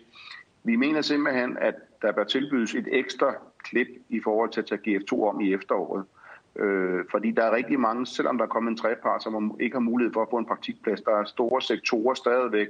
Det kan være eventkoordinator, det kan være inden for restaurationsbranchen, hvor det er urealistisk, at der kommer gang i hele butikken i efteråret. Så det med mulighed for at tage grundforløbet om, og så i virkeligheden sige, jamen, da jeg startede her, hvor der er gode praktikmuligheder, det er der ikke længere, måske skulle jeg vælge en anden branche. Så det er GF2, men også de GF1'er, det er ikke så mange, vi har i foråret af dem, at de får mulighed for det. Så kunne vi også rigtig godt tænke os, at der var mulighed for at forlænge nogle af vores GF2-elever individuelt. Og det behøver ikke at være, nu skal jeg snakke om lige et halvt minut, også, men 2 til 4 uger max, give dem det ekstra. Og så i forhold til skolepraktikken, der er det særligt det der med at ophæve de her emnekriterier, så der er mulighed for nogle individuelle forløb, noget høj grad af vejledning, men i virkeligheden bruge meget mere, også skolepraktikken i en overgangsperiode, som mere omsorg og hjælp mere for dem videre, som har haft det svært den her periode. Det er sådan vores 3 største ønsker. Tak. Og tusind tak til dig, Ole, og tak til jer alle 4. Nu er det sådan, at vi har cirka 20 minutter til opfølgning og spørgsmål, og vi er allerede 3, der er indtegnet 4. Jeg tænker, vi vurderer lige spørgsmålenes længde og omfang, og ellers tager vi alle 4. Det er i hvert fald planen. Den første spørger, det er Jens Juhl fra Socialdemokratiet. Værsgo. Ja, tak for det, og tak for alle jeres gode oplæg. Tak, Ole, for de sidste meget konkrete meldinger på GF2 og henholdsvis skolepraktik og nogle af de andre ting. Det tager vi selvfølgelig med. Jeg vil gerne kredse lidt om nogle af de ting, som både Dorte og Claus siger i forhold til det her med, lad nu være med at tro, at man med en central løsning i virkeligheden kommer længst. Prøv at give os muligheden for og løse det ude lokalt, og altså guderne skal vide, det handler jo også om ressourcer, og jeg håber, vi i morgen får stemt de første 275 millioner ekstra til lærerkræfter igennem Finansudvalget. Det vil være den første start, men mit spørgsmål går i virkeligheden på, fordi jeg kan jo godt se, at der har været gode løsninger i den, kan man sige, nødbekendtgørelse, der har været, hvor der har været meget frie rammer. Det skal vi jo på en eller anden måde prøve at bibeholde kvaliteten i, mens det bliver større. Og mit spørgsmål til måske primært Claus og Dorte bliver så, hvordan er fornemmelsen af, om man faktisk kan håndtere, at der jo efter sommerferien, uanset at vi ikke er en normalitet, så faktisk er meget mere, altså mange flere elever og meget mere normalitet på den måde. Kan man stadigvæk komme rundt om det? Fordi nogle af de muligheder, man har haft for fleksibiliteten, må jo blive mindre af, at vi kommer tættere på, at det er alle elever, der er der, og at man på en eller anden måde er tættere på en normalitet. Så hvordan ser I muligheden for rent faktisk at fortsætte nogle af de ting? Kan man overkomme det, hvis mange flere vender tilbage, som de jo gør nu? Tak skal du have, Jens. Så er det Ellen Trane Nørby fra Venstre. Værsgo. Tak for det, og tak for nogle rigtig gode oplæg. Jeg har nogle konkrete spørgsmål og nogle kommentarer. Therese, kan du uddybe lidt i forhold til HF-enkeltfag? Fordi jeg hører, at der er et særskilt problem omkring enkeltfagsstuderende, som egentlig oplever, at de grundlæggende slet ikke er kommet tilbage til skolebænken rigtig mange steder. Og mange af dem er jo også på særligt tilrettelagte forløb på grund af ordblindhed eller autisme eller forskellige andet.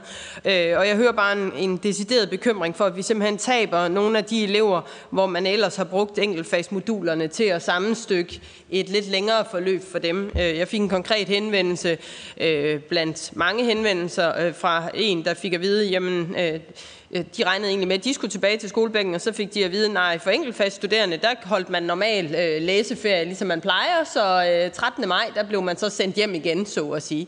Og det vil sige, at der er jo en gruppe elever, der overhovedet ikke møder nærværende lærer, voksenkontakt, før så måske på den anden side af sommerferien. Så er der flere af jer, der ligesom siger, genaktivere intro efter sommerferien og sådan noget. Og det er jo under forudsætning af, at ting er normaliseret. Jeg kunne godt tænke mig at spørge til, hvad er det, I vil gøre med opstart efter sommerferien, hvis der ligesom ikke er normaliseret, men en række af de begrænsninger, der ligger i dag, er der fortsat. Altså, fordi der er jo nok højst sandsynligt ikke en vaccine, og hvis vi kigger generelt på det, så er der jo nogle begrænsninger. Så hvis I vil sætte nogle ord på de ting, så er jeg meget enig med jer i, at udsatbegrebet er blevet bredere i den her tid, og Claus siger det meget præcist. Ole, i forhold til GF2, ekstra klip, altså, hvor mange elever, jeg spurgte også Kaya om det, altså, kan I lave en vurdering af, hvor mange elever det er? For man kan sige, hvis man for eksempel forlængede 40% af GF2'erne, så ville vi jo egentlig grundlæggende få hele, altså sådan årshjulet på erhvervsuddannelserne skiftet rundt på en eller anden måde for rigtig, rigtig store dele af det. Plus vi risikerer jo, at i stedet for, at det er 14.500 GF2-elever, der står og mangler en praktikplads her og nu, at de jo så kommer til at konkurrere med de nye GF2-elever efter nytår, og problemet egentlig bliver forstærket der. Så hvis du vil sætte nogle konkrete ord på det, også i forhold til din bekymring af, at trepartsaftalen jo er voldsomt frontloadet i forhold til efteråret, så vi risikerer sådan set, at problemerne bliver større. Du nævner Emma-kriterierne. Jeg spurgte også Kaya til, at jeg kan forstå, at de der perioder i forhold til 5 uger og andet, også er en del af problemet i forhold til, at man egentlig kunne have nogle af eleverne, der glider direkte over i et skolepraktikforløb. Kunne vi ikke få en konkret liste fra jeres side i forhold til helt konkret, hvad det er for nogle regler? Og det gælder måske også Dorte, altså ikke mundtligt her, men skriftligt. Helt konkret, eller Claus for den sags skyld, helt konkret, hvad er det for nogle bemyndigelser og regler, I har fripas for lige nu, og som I egentlig godt kunne se, også giver fripas for os fremadrettet. Tak.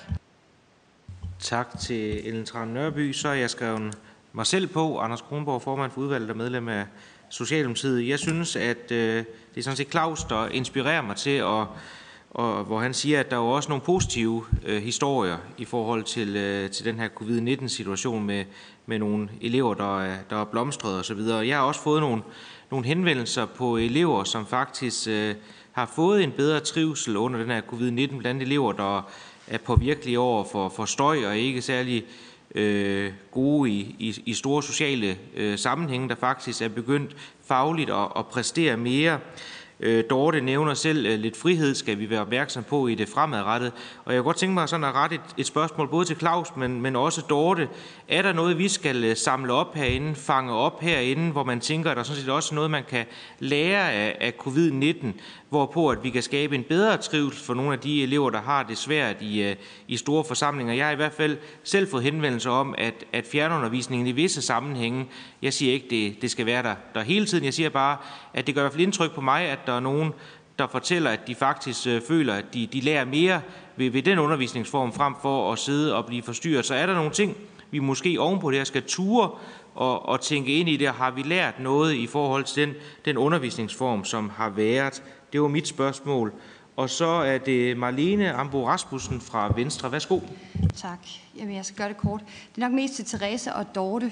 Nu er der blevet nævnt flere gange her i dag på det her temamøde mere lærer- og elevtid, og det er jeg også fuldstændig enig i. Og der er også en stor opbakning herinde til i forhold til at kigge på, om der eventuelt også skal tilføres flere ressourcer. Også i forhold til PPR-regi. Men jeg kunne godt tænke mig at høre... Der har været så stor forskel på ved de her elever, hvad de har fået ud af det, om de overhovedet blev opfanget i den her mistrivsel. Føler I, at de her lærere overhovedet er klædt ordentligt på til at håndtere det? Fordi det er egentlig ikke kun i forhold til covid-19, det er også generelt, at jeg synes, man har set, der har været for store udslag i, at lærere simpelthen ikke har opfanget de her elever. Føler I, at de er klædt på til at opfange den her mistrivsel, der er nu? Tak skal du have, Marlene. Jeg ved godt, der er et øvrigt spørgsmål på, og det er Anne Mathiesen. Jeg tænker, vi tager de her 4, Anne, og så skal vi nok forsøge alt, hvad vi kan, og nå dig også til et spørgsmål. Men ja, vil du gerne på, Anne? Den er meget kort, så synes jeg, vi lader Anne Mathiesen komme på fra Venstre. Værsgo. Det er godt. Det er bare direkte til Ole. Ole vil give en kommentar i forhold til det, jeg spurgte Kaya om tidligere. Altså, kunne løsningen for GF2-eleverne ikke være at lave nogle turboforløb de steder, hvor man har behov for at få mere hands-on i en periode, og dermed ikke risikere at skubbe hele årshjulet? Og det var meget kort og meget konkret. Tak skal du have, Anne Mathiesen. Jeg synes, vi kan i hvert fald herinde, Ole, se dig på skærmen som den øverste på vores skærm, så jeg synes, vi starter med dig. Værsgo. Ja, tak for spørgsmålene. I forhold til om vi kommer til at skubbe hele årshjulet, så vil jeg skyde på, at dem, der vil tage et grundforløb om, det ligger i størrelsesordenen 10-15%. Så jeg er ikke så bekymret for, at det vil skubbe det hele. Til gengæld kunne man sige, så vil der måske være større sandsynlighed for, at de kunne få en praktikplads, hvis der kommer en ny ordning efter jul, fordi vi får skubbet noget af den del af det. Og så i forhold til Emma-kriterierne, vi skal flux senest i morgen, har du en liste, eller det kan I helt alle sammen få, med de konkrete regler, vi kan se i forhold til Emma og skolepraktikken, som man kunne lave en dispensation for det kommende års tid, som vil hjælpe os i stor grad. Og i forhold til turboforløb, vi har ikke super gode erfaringer fra de tidligere år med at lave sommerskole den slags, så der ville jeg hellere tage dem i august måned, og så var der nogen, der blev lidt senere færdig og kunne søge praktikpladser, så vi ikke får alle 14.500 ud her den 25. juni. Så jeg vil i høj grad tale for august måned frem for sådan en turboforløb her i sommeren. Men i august skulle det selvfølgelig også være turboforløb. Fokus på lige nøjagtigt de ting, de mangler. Og det er primært det helt praktiske. Altså det med at stå med saven i hånden eller førstehjælp, hvor det er spørgsmål om at puste liv i dukken, og teorien har optaget online osv. Så det er det meget, meget håndgribeligt konkrete. Og så relationen til læreren selvfølgelig, hvis der er nogen, der har brug for vejledning og afklaring den vej rundt. Ja, tak. Så hopper vi videre til Claus Hjortdal. Værsgo. Ja, tak for det. Tak for de gode spørgsmål. Jeg prøver at svare så godt, som jeg kan. Jeg vil starte med dig, Jens. Ja, det bedste, I kan, det er, at vi kan støtte op på en måde, så vi er enige om, hvad det er, der er det rigtige at gøre.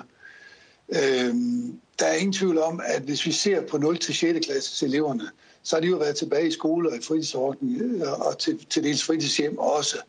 Og det, at bare de er kommet tilbage i vant omgivelser, vil gøre, at for nogen, der er i alvorlig mistrivsel i forvejen, det vil sige der, hvor far går hjem og måske drikker mere end godt er, der har de godt af at komme i skole, sådan at de ikke er hjemme. Og der har vi brug for, at alt, hvad der er, hvad hedder skolegang, fritidsdel, fritidsaktiviteter, så hurtigt som muligt kommer i gang, så vi kan få dem til ikke at være så meget hjemme, så de kan komme ind i en vis trivsel trods alt. Det er nogle af de børn, som i de mildere tilfælde ikke har været udsatte børn og unge. Vi har ikke lavet underretninger på dem, men fordi situationen er, som den er, så bliver det til nogen, der kommer til at få noget mistrivsel. Vi har brug for bagefter, at der bliver tid til lærer og pædagoger til at håndtere det. Vi har brug for, at der bliver lidt fleksibilitet i dagens længder og indhold. Og det betyder, og det, der kan tage Ellen med i det spørgsmål, hun stiller, det betyder, at vi har brug for, at der er lidt mindre styring på den hverdag, vi har ude på skolerne. Sådan vi ikke skal afrapportere samtlige timer, samtlige lærere, samtlige fag, samtlige kompetencegivende timer osv. osv., osv. Vi bliver simpelthen nødt til at acceptere, at vi laver lidt kortere skoledage indimellem, at der bliver tid til, at vi får samlet op på de her elever. Fordi vi kan simpelthen ikke samle op på en elev i 8. klasse, der har det rigtig svært, når klokken er 2:30 om eftermiddagen, og de er dødtrætte. Vi skal ind på de rigtige tidspunkter. Vi skal være der, hvor skolesocialrådgiveren har tid, hvor PPR kan få en person ud. Så vi skal have slækket på noget af de styringer, der er på timer, på fag, på lærere, pædagoger, alt det der afrapporteringsting, som har været sat på pause nu. De må meget gerne blive ved med at komme og holde på pause. Det betyder ikke, at vi ikke skal løfte lidt i forhold til det faglige niveau, der har været. Altså nødundervisning har givet meget, meget løse rammer for, hvad vi skal undervise i og hvordan vi underviser. Det kan vi godt begynde at kigge lidt mere på. Men vi skal have fleksibiliteten, sådan at vi kan komme ind og gøre det rigtigt for de børn, der har behov for det. Og det vigtige bliver, at vi får alle tilbage på skolen igen i et eller andet omfang. Det er ekstremt vigtigt, at de er på skolen, specielt de udsatte børn og unge. Og så skal vi lige huske på, jo mere vi laver nogle særtiltag, hvor de kommer til at skal være ekstra på skolen, jo mere stigmatiserer vi dem også. Så det er sådan et problem med den slags ting. Det er aldrig entydigt, det her. Og Anders, til sidst, så vil jeg lige sige, Eva er, så vidt jeg er orienteret, blevet sat til at lave en opsamling generelt på landsplan på skoleområdet. Så der må vi forvente, at der kommer en generel opsamling. Ikke på nødvendigvis mistrivsel, men på bredt folkeskole. Der, hvor vi kan tage noget med os, Anders, der er jeg fuldstændig enig. Der er noget, vi skal være nysgerrige på. Det har jeg også tidligere været ude og snakke om. Ved sygefravær, ved længere fravær, der er vi altså blevet trænet lidt i at lave videounderstøttet undervisning. Det vil sige, at vi kan faktisk godt have en væsentligt bedre dækning af undervisning ude hos det syge barn, frem for at vi i dag giver 4 timer om ugen, så vil vi kunne have den med ind i undervisningstiden meget mere. Og de kan have en læringsmarker, der sidder ved siden af og hjælper dem, og de kan være med i gruppearbejde, de kan stille spørgsmål til læreren. Der er en masse ting, som vi kan lære af det her, fordi vi er blevet trænet i det. Eleverne er trænet, og lærerne er blevet trænet. Så der er noget at være nysgerrig på, det er helt sikkert. Tak. Tak for det, og så er det Dorte Lange fra Danmarks Lærerforening. Værsgo. Ja, tak for det. Tak for gode spørgsmål, og også tak for muligheden for, at vi kan skrive mere konkret ind, hvad det er for noget, vi kan se, vi får brug for. Og det er sådan især i forhold til Jenses og Ellens spørgsmål, fordi hvad er det konkret, vi har brug for at få løftet, for at vi kan få fokus på kerneopgaven? Og lige for at minde os alle sammen om, at kerneopgaven i skolen, det er jo fagligheden. Der er sociale relationer, der er sociale fællesskaber og alt det der, og det er rigtig vigtigt for trivslen. Men grunden til, at vi har de sociale relationer, lærer og elev imellem, er for at fremme en faglighed. Og så kortere skoledag, kortere undervisningsforpligtelse i forhold til, hvad skal man levere fra hver enkelt skole, hvor mange timer skal eleverne have. Det skal ikke betyde, at der skal være mindre fokus på faglighed. Det skal simpelthen betyde, at vi får bedre mulighed for at give de elever det, som de har brug for at kunne blive løftet fagligt. Og mulighed for at indrette os mere fleksibelt. Så det er en af de ting, som vil være rigtig godt at få, fortsætte, begrænsningen af, at det er den lange skoledag. Altså giver stadigvæk mulighed for at have kortere, færre timer til eleverne simpelthen, men med mere kvalitet i. Så er der også hele dokumentationskravene, som Claus også er inde på. Det er en rigtig vigtig del af det også. Lad os prøve at, vi vil gerne sende en liste med ting, som ville være godt, hvis vi ikke skulle bruge tid på. Hvis I kan arbejde sammen med kommunerne om os og lade være med at finde på nye ting, vi skulle lave derude hele tiden, så vil det også være rigtig godt. Så er der spørgsmålet fra Marlene om det der med, at lærerne klæder godt nok på til at identificere mistrivslen og identificere, hvor eleverne er hen. Og det er simpelthen en del af lærernes kerneprofessionalisme, det er at kunne se den enkelte elev, og hvad har den enkelte elev brug for. Og når det en gang imellem kniver med det, så er det fordi, man faktisk har travlt med alle mulige andre ting. Så hvis vi kan få lov at få fokus på lige præcis den kerneopgave, så vil det i den grad kunne løfte både lysten til arbejdet som lærer og elevernes undervisning og trivsel i det hele taget. Og Anders, du spørger til, hvad kan vi lære? Der er selvfølgelig, jeg synes, at Claus har nogle gode pointer i, hvad vi kan gøre med hensyn til online undervisning, men også det her med, at det vi jo ved, at de elever, der nogle gange har haft problemer med trivsel i skolen, at det de har haft godt af her, det er roen.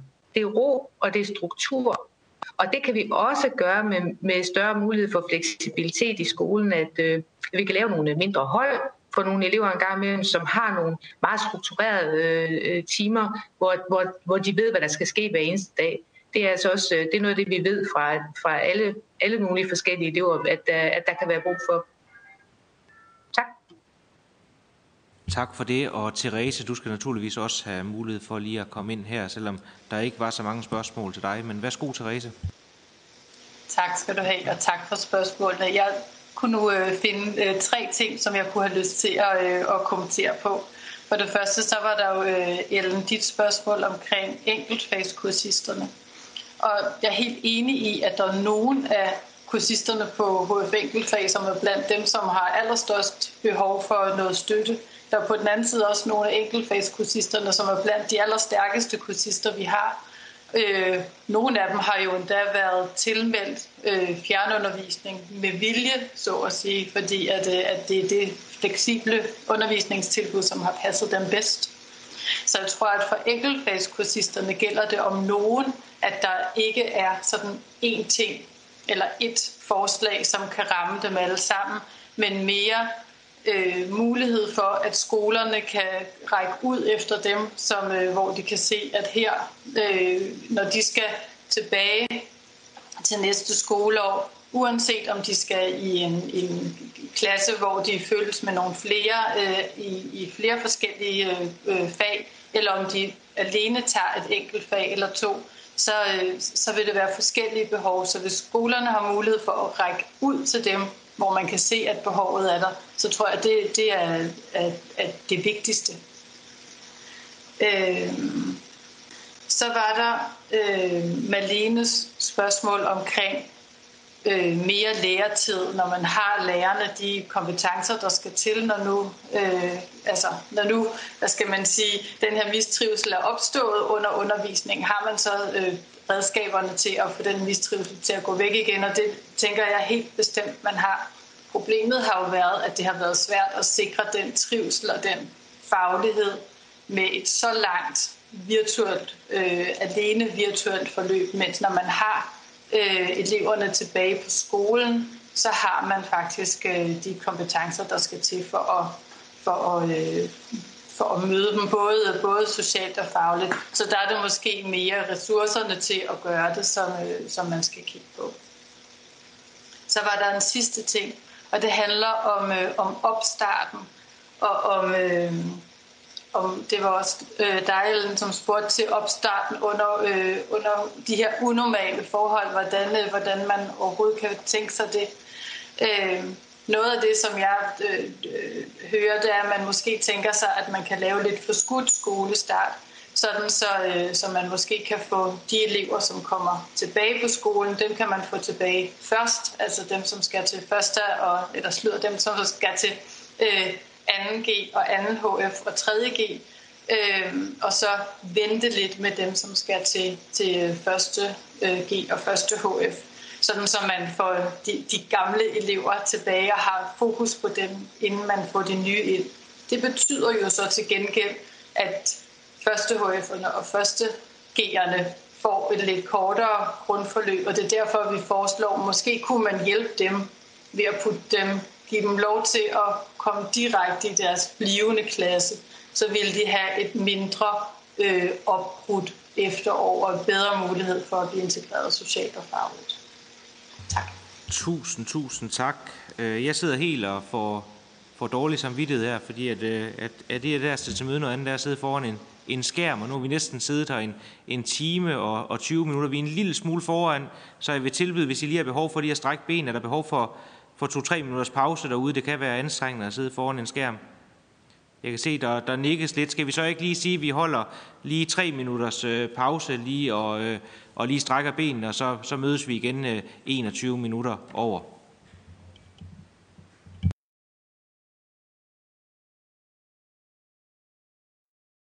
Det tror jeg, vi alle sammen lige havde brug for, især dem, der sidder ved en skærm. Det kan være hårdt at sidde i så lang tid, uden lige at få lov til at strække benene. Så jeg håber, I nød den, selvom det ikke var lang tid.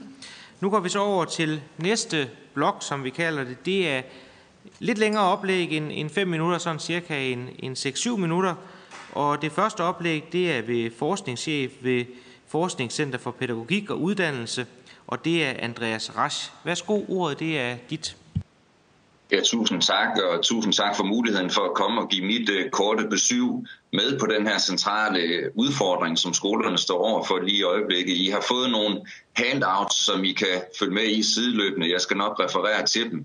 Men ellers så baserer mine betragtninger sig jo selvfølgelig på den generelle forskning og de projekter og de uddannelsesforløb, vi har omkring børn og unges trivsel, men vi har også været involveret i projekter og undersøgelser her konkret under coronaperioden.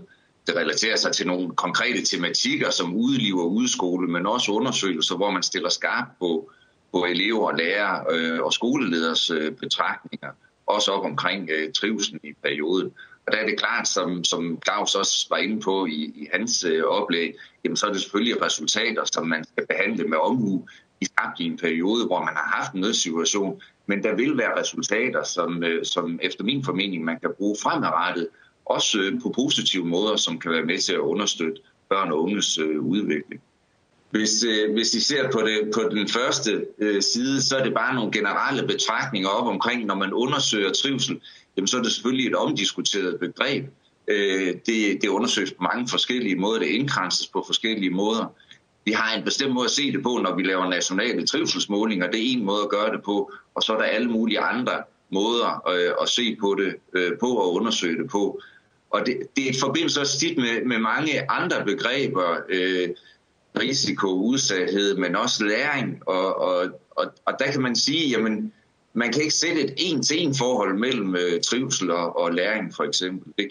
Det er derfor, man kan se nogle nationale trivselsmålinger, at for eksempel pigerne i visse perioder, baseret på den måde at anskue det på, trives dårligere end drengene, men de samtidig kan score højere fagligt baseret på testresultater og afgangskarakterer.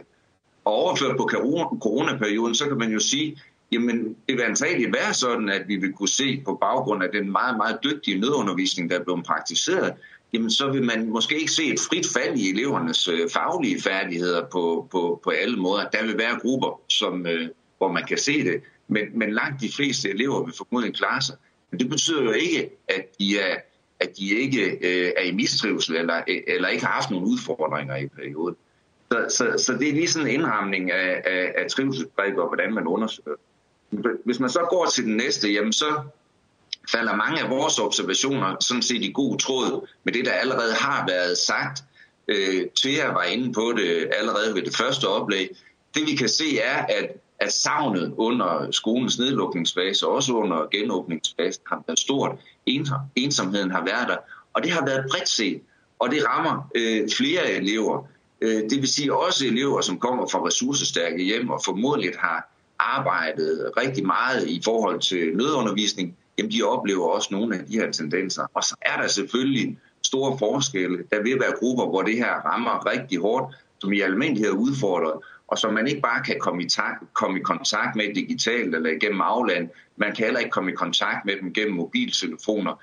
Det er måske dem, som i virkeligheden er bindeledet mellem hjemmene, og så det, der sker i coronatiden i forhold til deres forældre. Vi har hjem, hvor der hele forsamlingsforbuddet blev brudt, fordi man sidder måske 13 børn og en mor samlet i en lejlighed.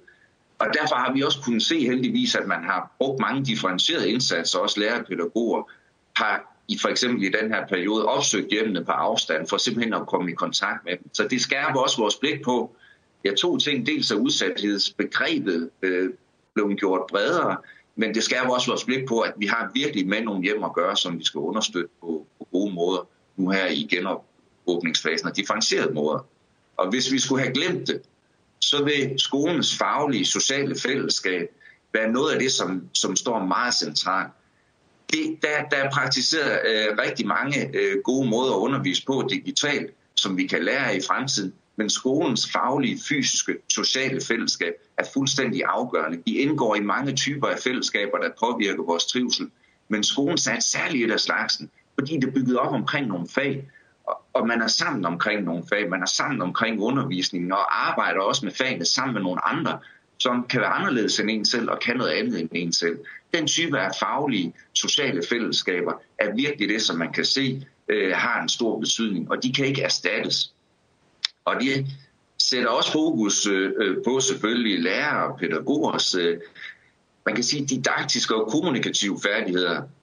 Vi kan ikke se sådan nødvendigvis en generel central udvikling i, hvordan man for eksempel har praktiseret det digitale. Men det blev praktiseret på mange forskellige måder under situationen med nødundervisning. Men vi kan se, at der har for eksempel nogle steder været en tendens til, at man fra starten har givet elever rigtig mange opgaver og givet dem rigtig meget feedback. En isoleret undersøgelse blandt skoleledere peger på, at de synes, man har haft gode muligheder for at give eleverne feedback.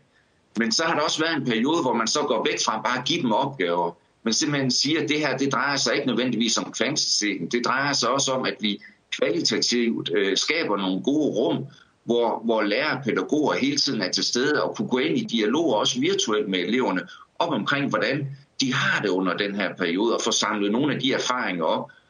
Coronaperioden blev en del af deres bagage på godt og ondt, og det er også vigtigt at undervise med det afsæt. Så de der didaktiske, kommunikative færdigheder, som har udkrystalliseret sig undervejs i nødundervisningsperioden, er også noget af det, som man kan tage ved sig videre. Der er virkelig blevet tænkt ud af boksen, og der er blevet praktiseret rigtig, rigtig meget god undervisning. Også nu her i en situation, hvor for eksempel udeskole skal praktiseres under nogle nye og svære omstændigheder forbundet med afstandskraven, jamen det praktiseres det også på gode måder, nogle erfaringer, vi kan samle op. Så nogle opmærksomhedspunkter bare til sidst i forhold til den aller sidste side, jamen styrer de faglige sociale fællesskaber, også i deres egen ret. Vi ser dem tit i forhold til, at de skal understøtte noget andet, elevers videre færd igennem livet og uddannelsessystemet. Det er også vigtigt at have det fokus, men sørg for at styrke det i deres egen ret, sørg for at styrke lærer og pædagogers mulighed for at tilvejebringe undervisning og pædagogiske aktiviteter i det fysiske, faglige, sociale fællesskab. Det er for mig at se det fuldstændig afgørende. Og som vi også har været inde på undervejs, inddrage børn og unge og de professionelles erfaringer i den her periode, det er også centralt. Der er blevet praktiseret rigtig, rigtig meget god undervisning, og der er blevet tænkt rigtig meget ud af boksen. Der er blevet tænkt innovativt, og derfor er det godt at få samlet de erfaringer op, både når det vedrører det digitale, men også når det vedrører noget meget konkret som udeliv og udeskole, hvor vi kunne se for år tilbage, hvor vi undersøgte 300 udeskoler, der har rigtig mange gode erfaringer med det. Jamen så er der også rigtig mange andre, der er kommet med ind over og praktiserer det på måder i forbindelse med alle fag. Og noget af det, som lærer og skoleleder har meldt tilbage i forhold til vores undersøgelser, er, at for eksempel udeskole og udelev muliggør, at man får fat i nogle af de elever, som de ellers synes, der er vanskeligheder ved at komme i kontakt med.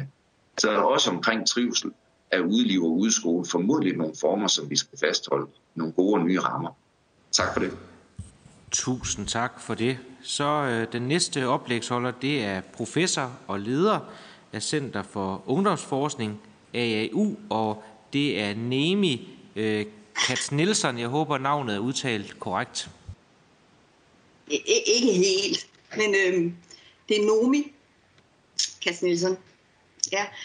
Og tak for ordet, og tak for at sætte fokus på det her emne, som er, tænker jeg, helt enormt centralt. Og altså mit blik blev et forskningsmæssigt blik på det, og det vil også sige, at derfra hvor jeg står, der er det enormt vigtigt, at vi forskningsmæssigt har et åbent og nysgerrigt blik på, hvad er det egentlig, vi har været igennem her, og hvad for nogle reaktioner er der hos de unge.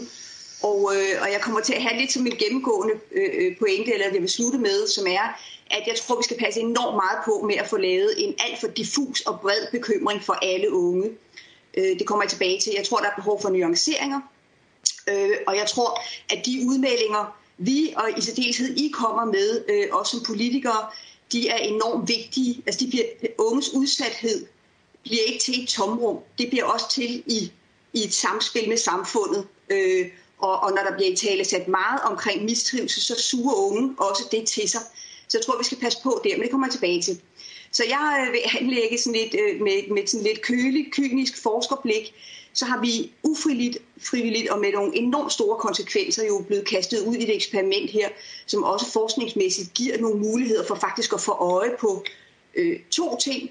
Det giver mulighed for at få øje på, hvordan reagerer børn og unge under en krisesituation, og så giver det mulighed for faktisk at bruge krisen til at kigge tilbage på det normale og på hverdagen, og så lære noget om vores hverdag, som vi formentlig i vidt omfang kommer tilbage til. Og jeg vil dvæle ved den del, der handler om krisen, og så kort nævne det sidste til sidst. Vi har gang i en stor undersøgelse, som vi kører løbende omkring det, vi kalder ny udsathed blandt unge. Og der, det vil jeg gå nærmere ind i, I har fået nogle slides, hvor at de modeller, der er, kommer fra den undersøgelse. Men det vi har lavet der, det er, at vi har lavet så en mini-undersøgelse blandt de unge i den, hvor vi har snakket med dem og lavet kvalitativt samtaler med nogle af dem omkring det at være hjemsendt med corona. Og det vil jeg lige give jer et blik ind i, fordi det var i hvert fald en øjenåbner for os i forhold til det her med at få nuanceret, som mange af jer også har været inde på. Hvem er det egentlig, der er udsatte her, og hvem er faktisk blevet det modsatte? Fordi det overordnede billede, vi ser i den lille bitte undersøgelse der, det er, at det er meget blandet. Det vil sige, for nogle unge, og det gælder jo, skal jeg lige sige, unge i udskolingen og på ungdomsuddannelserne og i de forberedende tilbud. Og det vi kan se, det er, at det har både givet nogle problematikker at være hjemme med corona, men det har også fjernet nogle problematikker. Og der er ikke nogen af dem, der har et massivt udsathed, hvor det skyldes corona alene overhovedet. Så kan vi se, at dem, der har fået det værre under corona, det er dem, der oplever isolation, ikke overraskende, men altså hvor man kan sige generelt er det sociale jo et prisme til at forstå det her corona, når vi kigger på trivsel generelt. Men det altså isolation, så er det dem, der er udfordret på dagsrytmen. Og det tror jeg måske til en anden god gang, der skulle komme noget lignende, vi skal være opmærksom på. Det med at kunne finde ud af at varetage en daglig struktur og rytme, der kan man sige, for nogen har det at kunne lokke på en digital skole ikke været strukturerende nok. De har ikke kunne koble på den struktur, og de bliver overladt til en total strukturløshed, som nogen er udfordret af. Så kan vi se, at dem, der bliver udfordret, det er dem, der har et højt konfliktniveau derhjemme, og nogle af dem, der er plaget af angstproblematikker i forvejen.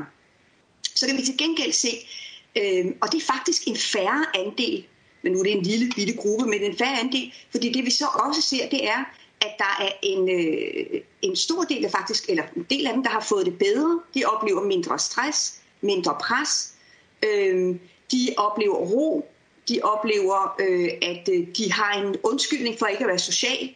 Det er nogle unge, hvor at deres problemer sådan set ikke ligger derhjemme, men problemet ligger i mødet med skolen og det sociale rum i skolen, som de oplever som belastende.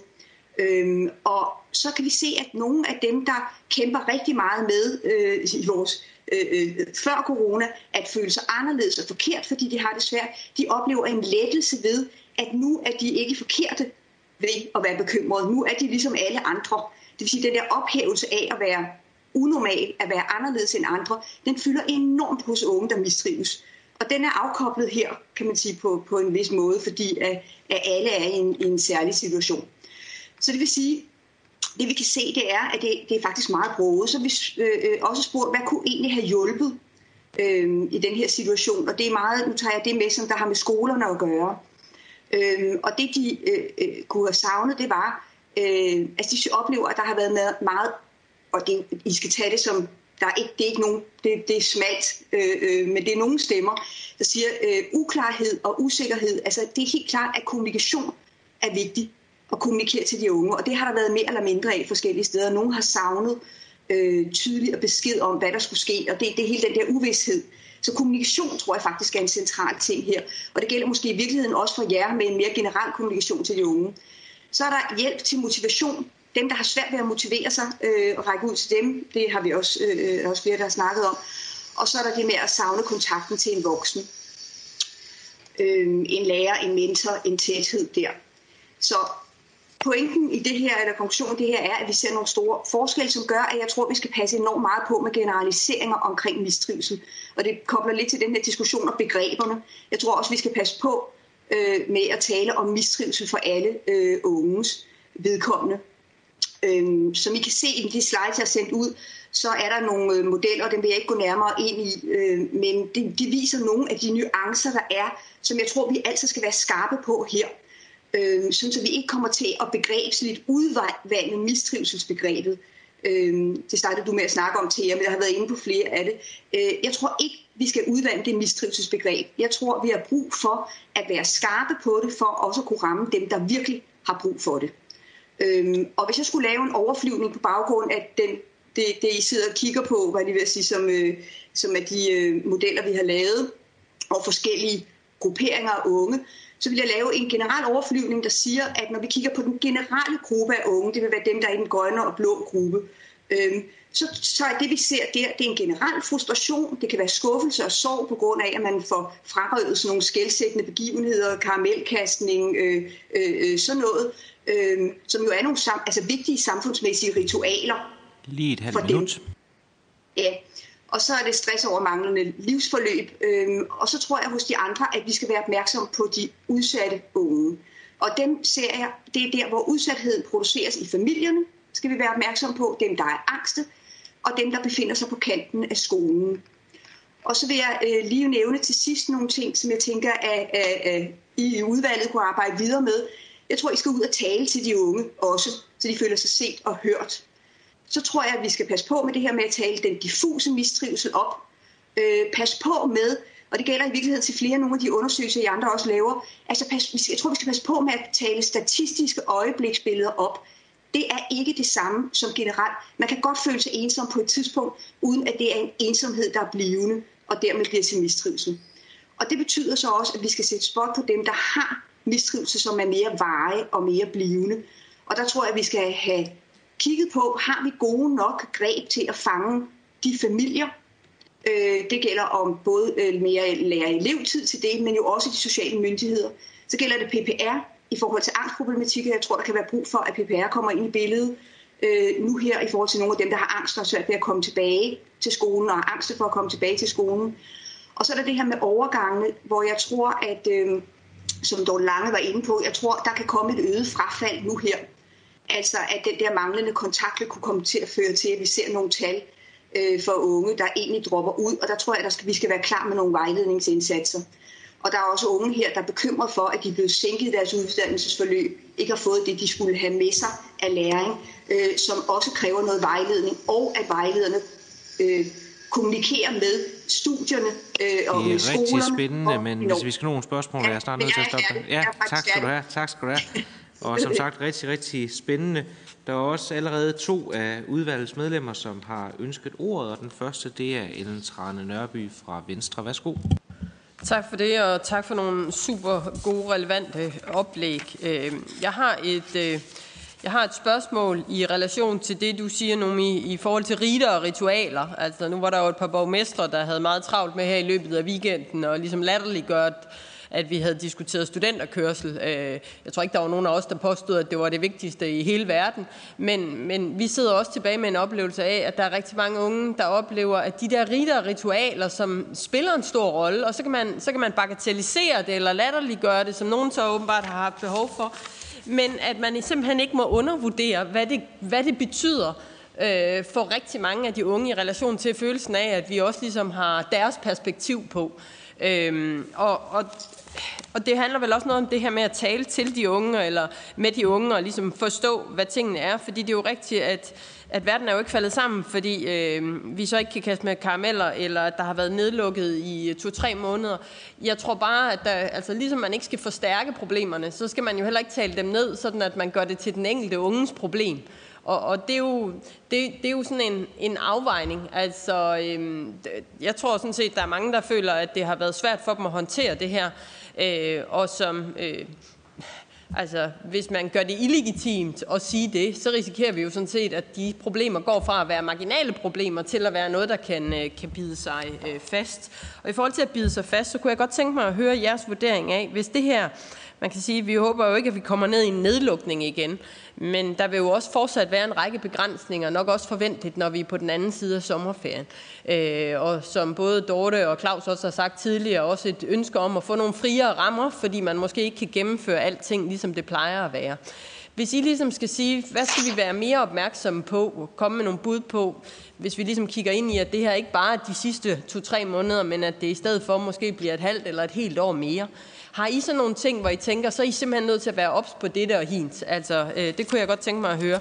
Og det samme i forhold til noget, det Andreas siger, hvor du i en af dine slides, der har du sådan, der er ikke en en-til-en trivsel mellem faglighed eller læring og trivsel.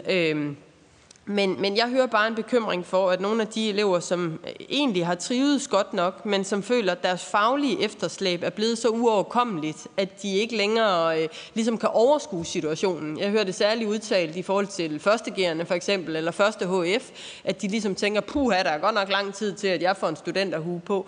Så det der faglige efterslæb lige pludselig også får en effekt ind på en manglende trivsel, og ikke den anden vej rundt. Det er nok mest Andreas, fordi der er den der en-til-en ting på sliden. Jeg kunne bare godt tænke mig at få udfoldet de der ting, fordi det kan jo godt have en sammenhæng, eller få en sammenhæng, hvis den ene balancepind ligesom som vælter. Tak. Tak til Ellen Trane Nørby. Så har vi et udvalgsmedlem med ude i skyen, eller på videomødet også, og det er Anne Sofie Kaldsen for Det Radikale. Værsgo. Tak skal du have, Anders. Jamen, jeg vil også sige tak for nogle rigtig gode pointer fra jer begge to, og jeg er jo et meget enig med Ellen i forhold til den der med at finde balancen mellem at anerkende nogle problemstillinger og så ikke være med til at forstørre dem. Og det har også hele tiden været meget vigtigt for mig, det med blandt andet studenterkørslen, og det synes jeg, altså nogle gange har jeg selvfølgelig også spurgt mig selv, om jeg er ind med at være sådan en eller anden sindssygt populistisk politiker, men jeg ved bare, hvor stor en betydning det havde for mig selv, og derfor så synes jeg, det er vigtigt at holde fast i, som Ellen også siger, at der er nogle ting, der alligevel har en betydning, og det er i hvert fald noget, der handler om prioriteringerne, og det tror jeg også, vi skal lære af, hvis der kommer en anden bølge, altså jeg synes jo, vi har prioriteret de unges tilbagevenden til skolerne for lavt, simpelthen, altså det Det virker bare bizarrt på mig, at vi åbnede op for værtshusene, før vi åbnede op for anden og tredje g'erne. Så det er i hvert fald på den måde en pointe i forhold til, der kan selvfølgelig være nogle positive effekter af corona, men alt andet lige, så betyder det rigtig, rigtig meget, at skolerne i vores samfund er åbne. Og det tror jeg i hvert fald, altså det har vi hele tiden vidst, men jeg synes, det betyder meget i forhold til, hvordan vi håndterer en eventuel anden fase, og hvor hurtigt vi kan åbne op for skolerne igen, eller om det i det hele taget er det, der skal lukkes ned. Nå, så tilbage til mine spørgsmål eller mine kommentarer. Jeg synes, det var rigtig interessant at høre fra Andreas, at altså den form for nærmest disruption, for at bruge et lidt poppet udtryk, der er sket, også har haft rigtig meget positiv effekt. Det er jo ikke, fordi jeg har lyst til sådan at skabe usikkerhed om lærernes vilkår og hele tiden finde på nye og sjove situationer, hvor vi bare lige ryster posen, men alligevel tror jeg, at det, at man ligesom har sagt, nu er der ikke længere noget, der gælder, nu sætter vi folkeskoleloven ud af kraft, find ud af, hvordan I får det til at fungere, det har jo vist sig, at det kunne lærerne langt hen ad vejen godt håndtere. Igen, man vil ikke ønske, at det sker for tit, fordi så vil vi nok se alt for høj stressniveau blandt lærerne, men jeg tænker alligevel, der må være noget, vi kan lære i forhold til at give noget mere autonomi til lærerne helt generelt. Og det er måske mere en kommentar end et spørgsmål, men hvis alligevel for lige at høre om, hvad du tænker om det, og er der nogle konkrete steder? Vi har jo talt om læringsmålstyret undervisning, og der har vi løsnet op, men er der flere steder, vi ligesom skal løsne konkret op?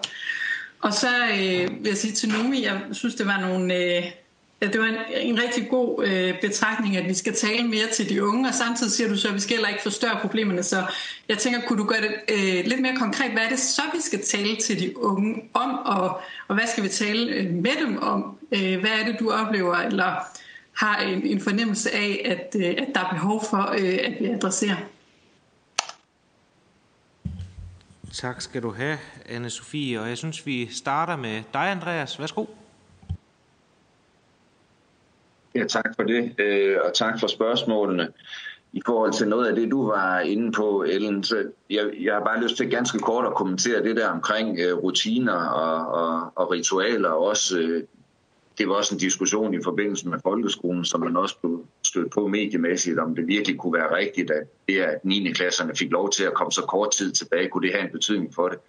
Ja, det har en kæmpe betydning for dem at få lov til at tage afsked med den skole, som de har gået i så mange år. Det er en kæmpe del af deres fortælling. Så det er ikke bare sådan en parentes. Det betyder rigtig, rigtig meget. Og sideløbende med ritualer, så synes jeg egentlig også, man kan pege på nogle rutiner.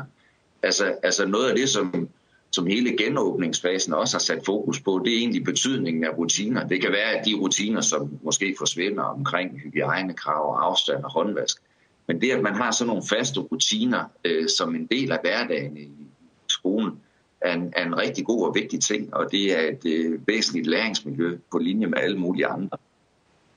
Og du har fuldstændig ret i, at og det er jo det, der er pointen også med det her en-til-en-forhold. Vi kan også have nogen, som jo har haft det godt socialt, men som har et fagligt efterslæb. Ligesom der kan være nogen, der faktisk har klaret sig fagligt, men har følt ensomhed og savn. Og der kan man bare sige, at det peger jo bare på behovet for den der differentierede indsats. Jeg tror bare, det der er vigtigt er, at man ikke tyr til nogle, populært sagt, quick fixes. Altså man kan godt rette på noget i sommerskoler og ved udvidet lektiehjælpscafé og lignende. Men det er bare, igen, det vi ved, som har den største livende betydning, det er altså skolens faglige, fysiske, sociale fællesskab. Og jo mere vi styrker det, jo mere robuste vil vi være i forhold til både at understøtte dem, som har faglige udfordringer, og dem, som på alle mulige måder har sociale udfordringer. Men inden for det skal der jo selvfølgelig differentieres i de indsatser, der er. Og det fører mig over til det, Anne-Sophie med rette spurgte om, jamen, nogle af de positive erfaringer, vi kan tage med, jamen, men det er jo, at vi har en rigtig god skole, vi har rigtig dygtige professionelle, og tilliden til, at de kan tage en opgave og løse den, synes jeg må blive bestyrket ud fra det her. Det betyder ikke, at der ikke har været udfordring. Det betyder ikke, at tingene ikke har været meget forskellige. Men det betyder, at jo mere vi understøtter den professionelle dømmekraft, der er hos de professionelle, jo sikrere står. Så det vil være min umiddelbare svar på de gode spørgsmål. Tak skal du have. Og så er det Noemi. Værsgo. Tak. Tak for nogle gode spørgsmål, og også godt, fordi jeg har formuleret mig lidt for bombastisk, jeg hører uklar. Fordi det man skal tænke, at jeg går ud og sige til de unge, det er, at der altså anerkende, at der er masser af frustration, der er ærgelser, der er skuffelser, der er sågar nok også sorg i at miste eller få forandret de kollektive ritualer, som altså det, som vi karakteriserer ungdomsårene ved, det er, at man har de her transitioner i ungdomsårene. Det er der, der er valg, det er der, der er nogle store skift, der er afslutninger på en måde, og det er de her once-in-a-lifetime-oplevelser. Og det tror jeg, man i den grad skal gå ud og anerkende hos de unge, og anerkende, at det er der enormt meget tab forbundet med, det er der frustration forbundet med, og skuffelse og alt sådan noget. Jeg vil bare meget gerne adskille det fra mistrivsel. Men sige, det er en generel snak og en generel kommunikation til de unge om at forstå dem. Og jeg tænker, at der her er en anledning til at gøre det, som vi snakker om ellers, nemlig at sige, jeg tror, der er brug for at kommunikere til unge, at livet er fyldt med bump og overraskelser og ting, man slår sig på undervejs, som er en del af livet. Og som er en del af nogle ting, og det er ikke fordi corona kommer hver dag, men det er et bump på vejen, som vi har en anledning til at snakke med børn og unge og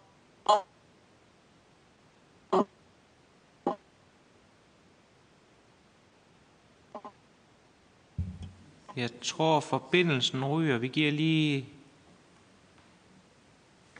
Det ser ud til, forbindelsen den er gået fra Noemi, desværre. Det kan være, du... Noemi, nu ser det ud til, at du er der. Jeg er der igen. Ja. Værsgo. Ja. Jo, men nu ved jeg ikke, hvornår jeg sprang fra, og hvornår jeg ikke sprang fra, men det, jeg vil sige, er, at jeg synes, der er alle tiders anledning her til at snakke med børn og unge om, at livet er uforudsigeligt, at det er svært, og der er bump, og der er ting, vi bliver frustreret og kede af, og i nærmest sorg over, og at de kommer ikke til at få samme fortælling om denne her kollektive del, de bliver en del af vores kollektive fællesskab gennem hestevognsture på samme måde og sådan noget. Men jeg tænker, at det er en mulighed for at snakke med vores børn og unge om, at sådan er livet.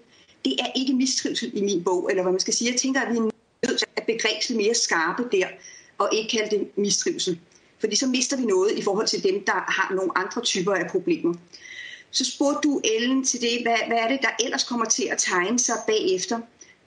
Jeg tror, at der vil være en generel angst for et fagligt efterslæb hos en del unge. Altså bange for, at toget er kørt uden mig, at jeg går glip af noget, at jeg ikke kommer til at kunne klare mig.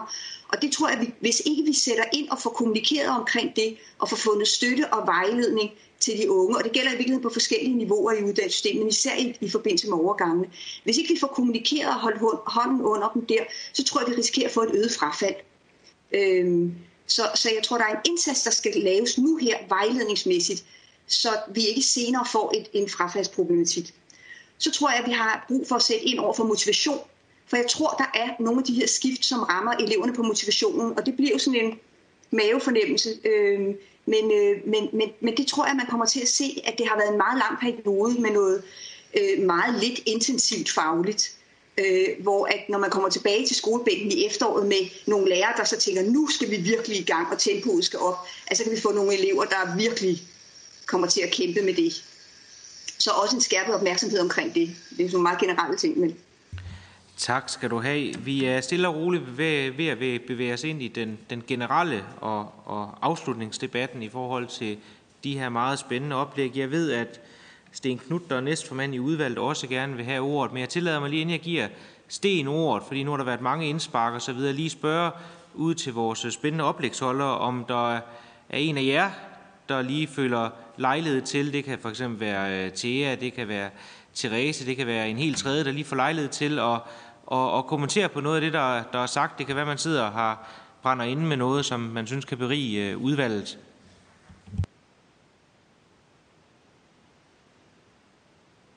Der var ikke nogen, der vil være den første. Det kan I så lige tænke over, hvem der vil være nummer 2, mens Steen han lige får ordet. Værsgo, Steen Knuth. Ja, tak for det, og tak for alle indlæggene her. Altså, de unge vil ses og høres og mærkes, altså, og vi skal være der som de voksne, og de voksne, de vil have noget frihed til at kunne være omkring de unge. Og det her, det handler rigtig meget om, altså det går lidt ud over det, hvad skal man sige, kommissorium, vi har her i dag, fordi det her, det handler rigtig meget om skoler og gymnasier og erhvervsskoler, som rummer alt det, vi kalder normalen. Og inde i normalen ligger der er jo også grænser, både af de rigtig dygtige, men også dem, der er udfordret. Men vi har jo også en gruppe, der tæller 15-20%, som går på FGU. Og bare lige til de sidste to oplægsholdere, Andreas og Noemi, altså kan man bare en til en overføre noget af det, vi har snakket om her til de elever, som selvfølgelig på en eller anden måde skal ganges op med 2-3 stykker. Eller hvordan ser I det, hvis I kan få et lille hjørne på det, så vil det være rigtig fint. Tusind tak. Tak skal du have, Sten, og Noemi har faktisk bedt om ordet, så det får hun nu. Værsgo. Tak.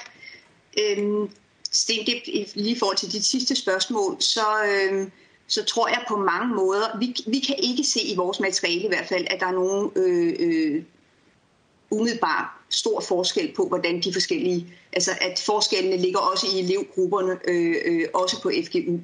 Men det er jo meget lille data, jeg taler ud fra.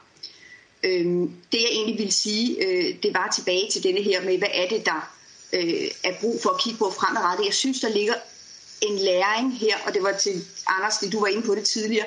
Jeg synes, der ligger en afgørende læring her i, at vi har nogle elever og nogle unge i dag, som har brug for mere ro, end det, som deres liv byder på, som det ser ud normalt. Og den læring, synes jeg, vi skal tage med os fra denne her periode, og på en eller anden måde se, om kan man kigge på, hvordan skolehverdagen ser ud, og se, om man kan lette presset og trykket i skolehverdagen. Så tror jeg, man vil komme langt i forhold til den generelle trivselsoplevelse hos unge. Tak skal du have, Noemi. Jeg tænker også selv personligt på sådan noget med fleksibel mødetid, som vi jo også har set her i coronaperioden, hvor skoler har været nødt til at lave skemaet på forskellige mødetidspunkter. Der ligger i hvert fald nogle spændende tanker, jeg synes, man skal tage ned og kigge videre på. Claus Hjortdal, du har også bedt om ordet. Ja, lige en kort kommentar. Tak til Andreas og Noemi. Det er nogle pragtfulde indlæg, I har haft. Jeg synes, det rammer meget, meget fint plet. Jeg synes, det der med, at som du siger, Andreas, savn og ensomhed, det rammer bredt i øjeblikket, og Noemi, du har den samme, at vi passer på ikke at stigmatisere alt lige i øjeblikket, fordi vi bruger begrebet mistrivsel kæmpestort. Det var ikke direkte ind under det her, men jeg tager den op alligevel. Begrebet faglige huller er også ligesom blevet en term, vi har vedtaget, der findes. Og der synes jeg alligevel bidt mærke i det, Andreas siger, det er formentlig ikke helt frit fald, det hele. Og at der formentlig også vil være nogle situationer, hvor man kan sige, der er også måske på nogle områder, vi har lært mere for nogle vedkommende. Og så også som en opfølging på den, tage fat i det, du siger, Noemi, måske samtaler nysgerrighed hos eleverne omkring, hvad er det, der eventuelt kunne være. Der er ingen tvivl om, der vil være nogle faglige huller. Jeg tror ikke, der er ret mange elever, der for eksempel har haft fransk som valgfag. Der er formentlig heller ikke ret mange, der har haft håndværk og design i en periode, fordi det har været rigtig svært. Men lad os prøve at snakke om det. De fleste børn har jo en lang skolegang foran sig. Vi skal nok nå det for de fleste, men vi skal selvfølgelig være opmærksomme på dem, der starter i 9. klasse efter sommerferien. At jo længere tid der går med nødundervisning, jo mere skal være opmærksom på nogle af kernefagene i forhold til netop de overgange, som du også bekymrer dig for økonomi. Så tak for det. Tak skal du have, Claus. Jeg kan også forsikre dig om, at vi her i udvalget vil bearbejde alle jeres indspark ordentligt, og jeg håber også, at vi kan få lov til at vende tilbage, måske både individuelt til hver enkelt, men også generelt, hvis der er nogle yderligere spørgsmål fra udvalget. Andreas har også indtegnet sig. Jeg tænker, Andreas, du er den sidste, medmindre der er nogen, der byder sig på inden længere, så begynder vi at afslutte stille og roligt, hvor jeg lige vil sige et par ting, og det samme ved Ellen Trane Nørby. Men værsgo, Andreas. Jamen tak for det. Det relaterer sig både lidt til Stens spørgsmål og også Claus' kommentar. Ligesom Noemi har vi heller ikke noget særskilt på FGU'en, så det kan ikke belyse sådan på den måde. Men noget af det, vi for eksempel som kan føde ind i det, det er, at hvis man ser på, hvordan nødundervisning sådan rent digitalt har været praktiseret rigtig dygtigt, jamen så kan der være en tendens til, at man, favoriserer typer af undervisning, hvor man får nogle opgaver stillet meget varieret og løser dem på en eller anden skriftlig måde, giver dem tilbage til de professionelle lærere og pædagoger, og så får noget feedback på dem. Og det er jo en måde at tænke undervisning på, som kan være rigtig god i forhold til nogle målgrupper, men som jo selvfølgelig udfordrer rigtig mange af den type af læreprocesser, som er forbundet med krop og bevægelse og udeliv og det at praktisere på andre måder. Så det er klart, at nogle af de ting vil man jo også kunne sige, jamen, der har også været en savn i forhold til nogle af de undervisningsformer, som også rammer ned i nogle af de grupper, som måske ikke understøttes så godt ved sådan nogle mere traditionelle opgave-feedback-undervisningsmetoder. Det var bare den. Tak skal du have, Andreas, og jeg vil også godt herfra sige tak til alle sammen. Tak for nogle spændende oplæg, men jeg vil også gerne, og jeg tror, jeg taler på hele udvalgets vegne, det ved jeg gør, kvittere for den store omstillingsparathed, vi har set ude i virkeligheden, den kreativitet, den fleksibilitet, som vi har set. Jeg tror i virkeligheden, at rigtig, rigtig både elever og mange forældre, de er glade for deres børns lærere i øjeblikket. Både gymnasielærere, folkeskolelærere og pædagoger. Jeg kan se formanden for Danske Skoleelever, hun nikker ivrigt på skærmen, så det er i hvert fald en bekræftelse, men jeg tror også, det er vigtigt, at ovenpå en så svær proces, som vi har været igennem i forhold til covid-19, så er der grund til både at rose ledere, medarbejdere osv., fordi den ros, den skal høres, den skal fortjenes. Og så vil jeg bare understrege med det, der er sagt her, at de unge mennesker, de skal heller ikke være i tvivl om, at her i udvalget, der både hører og der ser vi jer, og det er også derfor, at vi i dag har afholdt den her høring med nogle spændende indlæg. Men jeg vil give ordet til Ellen Trane Nørby, som vil afslutte, og når Ellen har haft ordet, så lukker vi af hver respektive computer. Men værsgo, Ellen, for en afslutning. Tak, Anders, og tusind tak til jer alle sammen for virkelig gode, sådan to the point, relevante oplæg.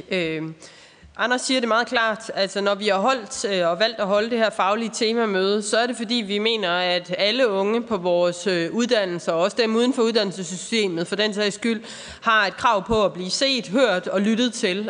Og det vil vi sådan set rigtig gerne, både når det handler omkring den følelse af isolation, social mistrivsel, fagligt efterslæb, der kan være blevet etableret her oven på et par måneders nedlukning. Men det har også været vigtigt for os, og I taler mange af jer omkring, at der måske er en fare for en begrebsudvandring. Altså det har været vigtigt for os her i udvalget, hverken at tale problemerne op eller tale dem ned, men forholde os konkret til de problemer, der er. Og det var egentlig også derfor, at vi i vores sådan arbejdsbeskrivelse til jer, både bag jer være meget konkrete i forhold til jeres konkrete observationer derude her og nu, men også at give os noget, vi kan arbejde videre med. Fordi vi har jo oplevet, også i den covid-19-følgegruppe, vi har, at vi jo løbende har justeret både love og regler under nedlukningen og genåbningen her efterfølgende. Og jeg tror, der er mange af os, der forventer, at det kommer også til at være den virkelighed, vi er nødt til at forholde os til, også ind i efteråret. Og der er det vigtigt, at vi også her efterfølgende, efter det faglige temamøde, får jeres helt konkrete input til, hvad end det er Emma-kriterierne, eller det er de faglige krav i forhold til folkeskolen, eller det er en lang række andre punkter, at vi får jeres helt konkrete input til, hvor det egentlig er, vi kan være med til at sikre, at der bliver plads til både den faglige læring og det sociale samvær derude. Så hører jeg rigtig mange af jer sige, og Dorte sagde det nok mest præcist, at vi skal huske på, at vi holder skole også for at styrke det faglige, og det er det, der må være i centrum, men der er nogle i de omstændigheder, der er lige for tiden, så er der bare nogle forhold omkring den faglige læring, der ikke er, som den plejer at være.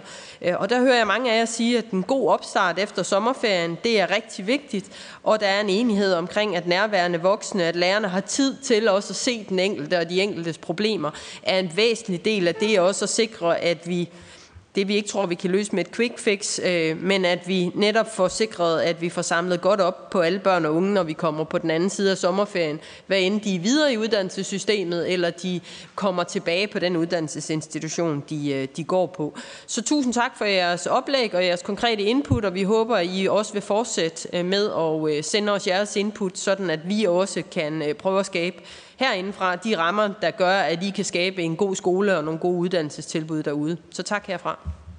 Tak for det. Udvalgets medlemmer, de bliver lige på skærmen, og I andre, I er velkommen til at lukke af, eller det skal I, og så ser vi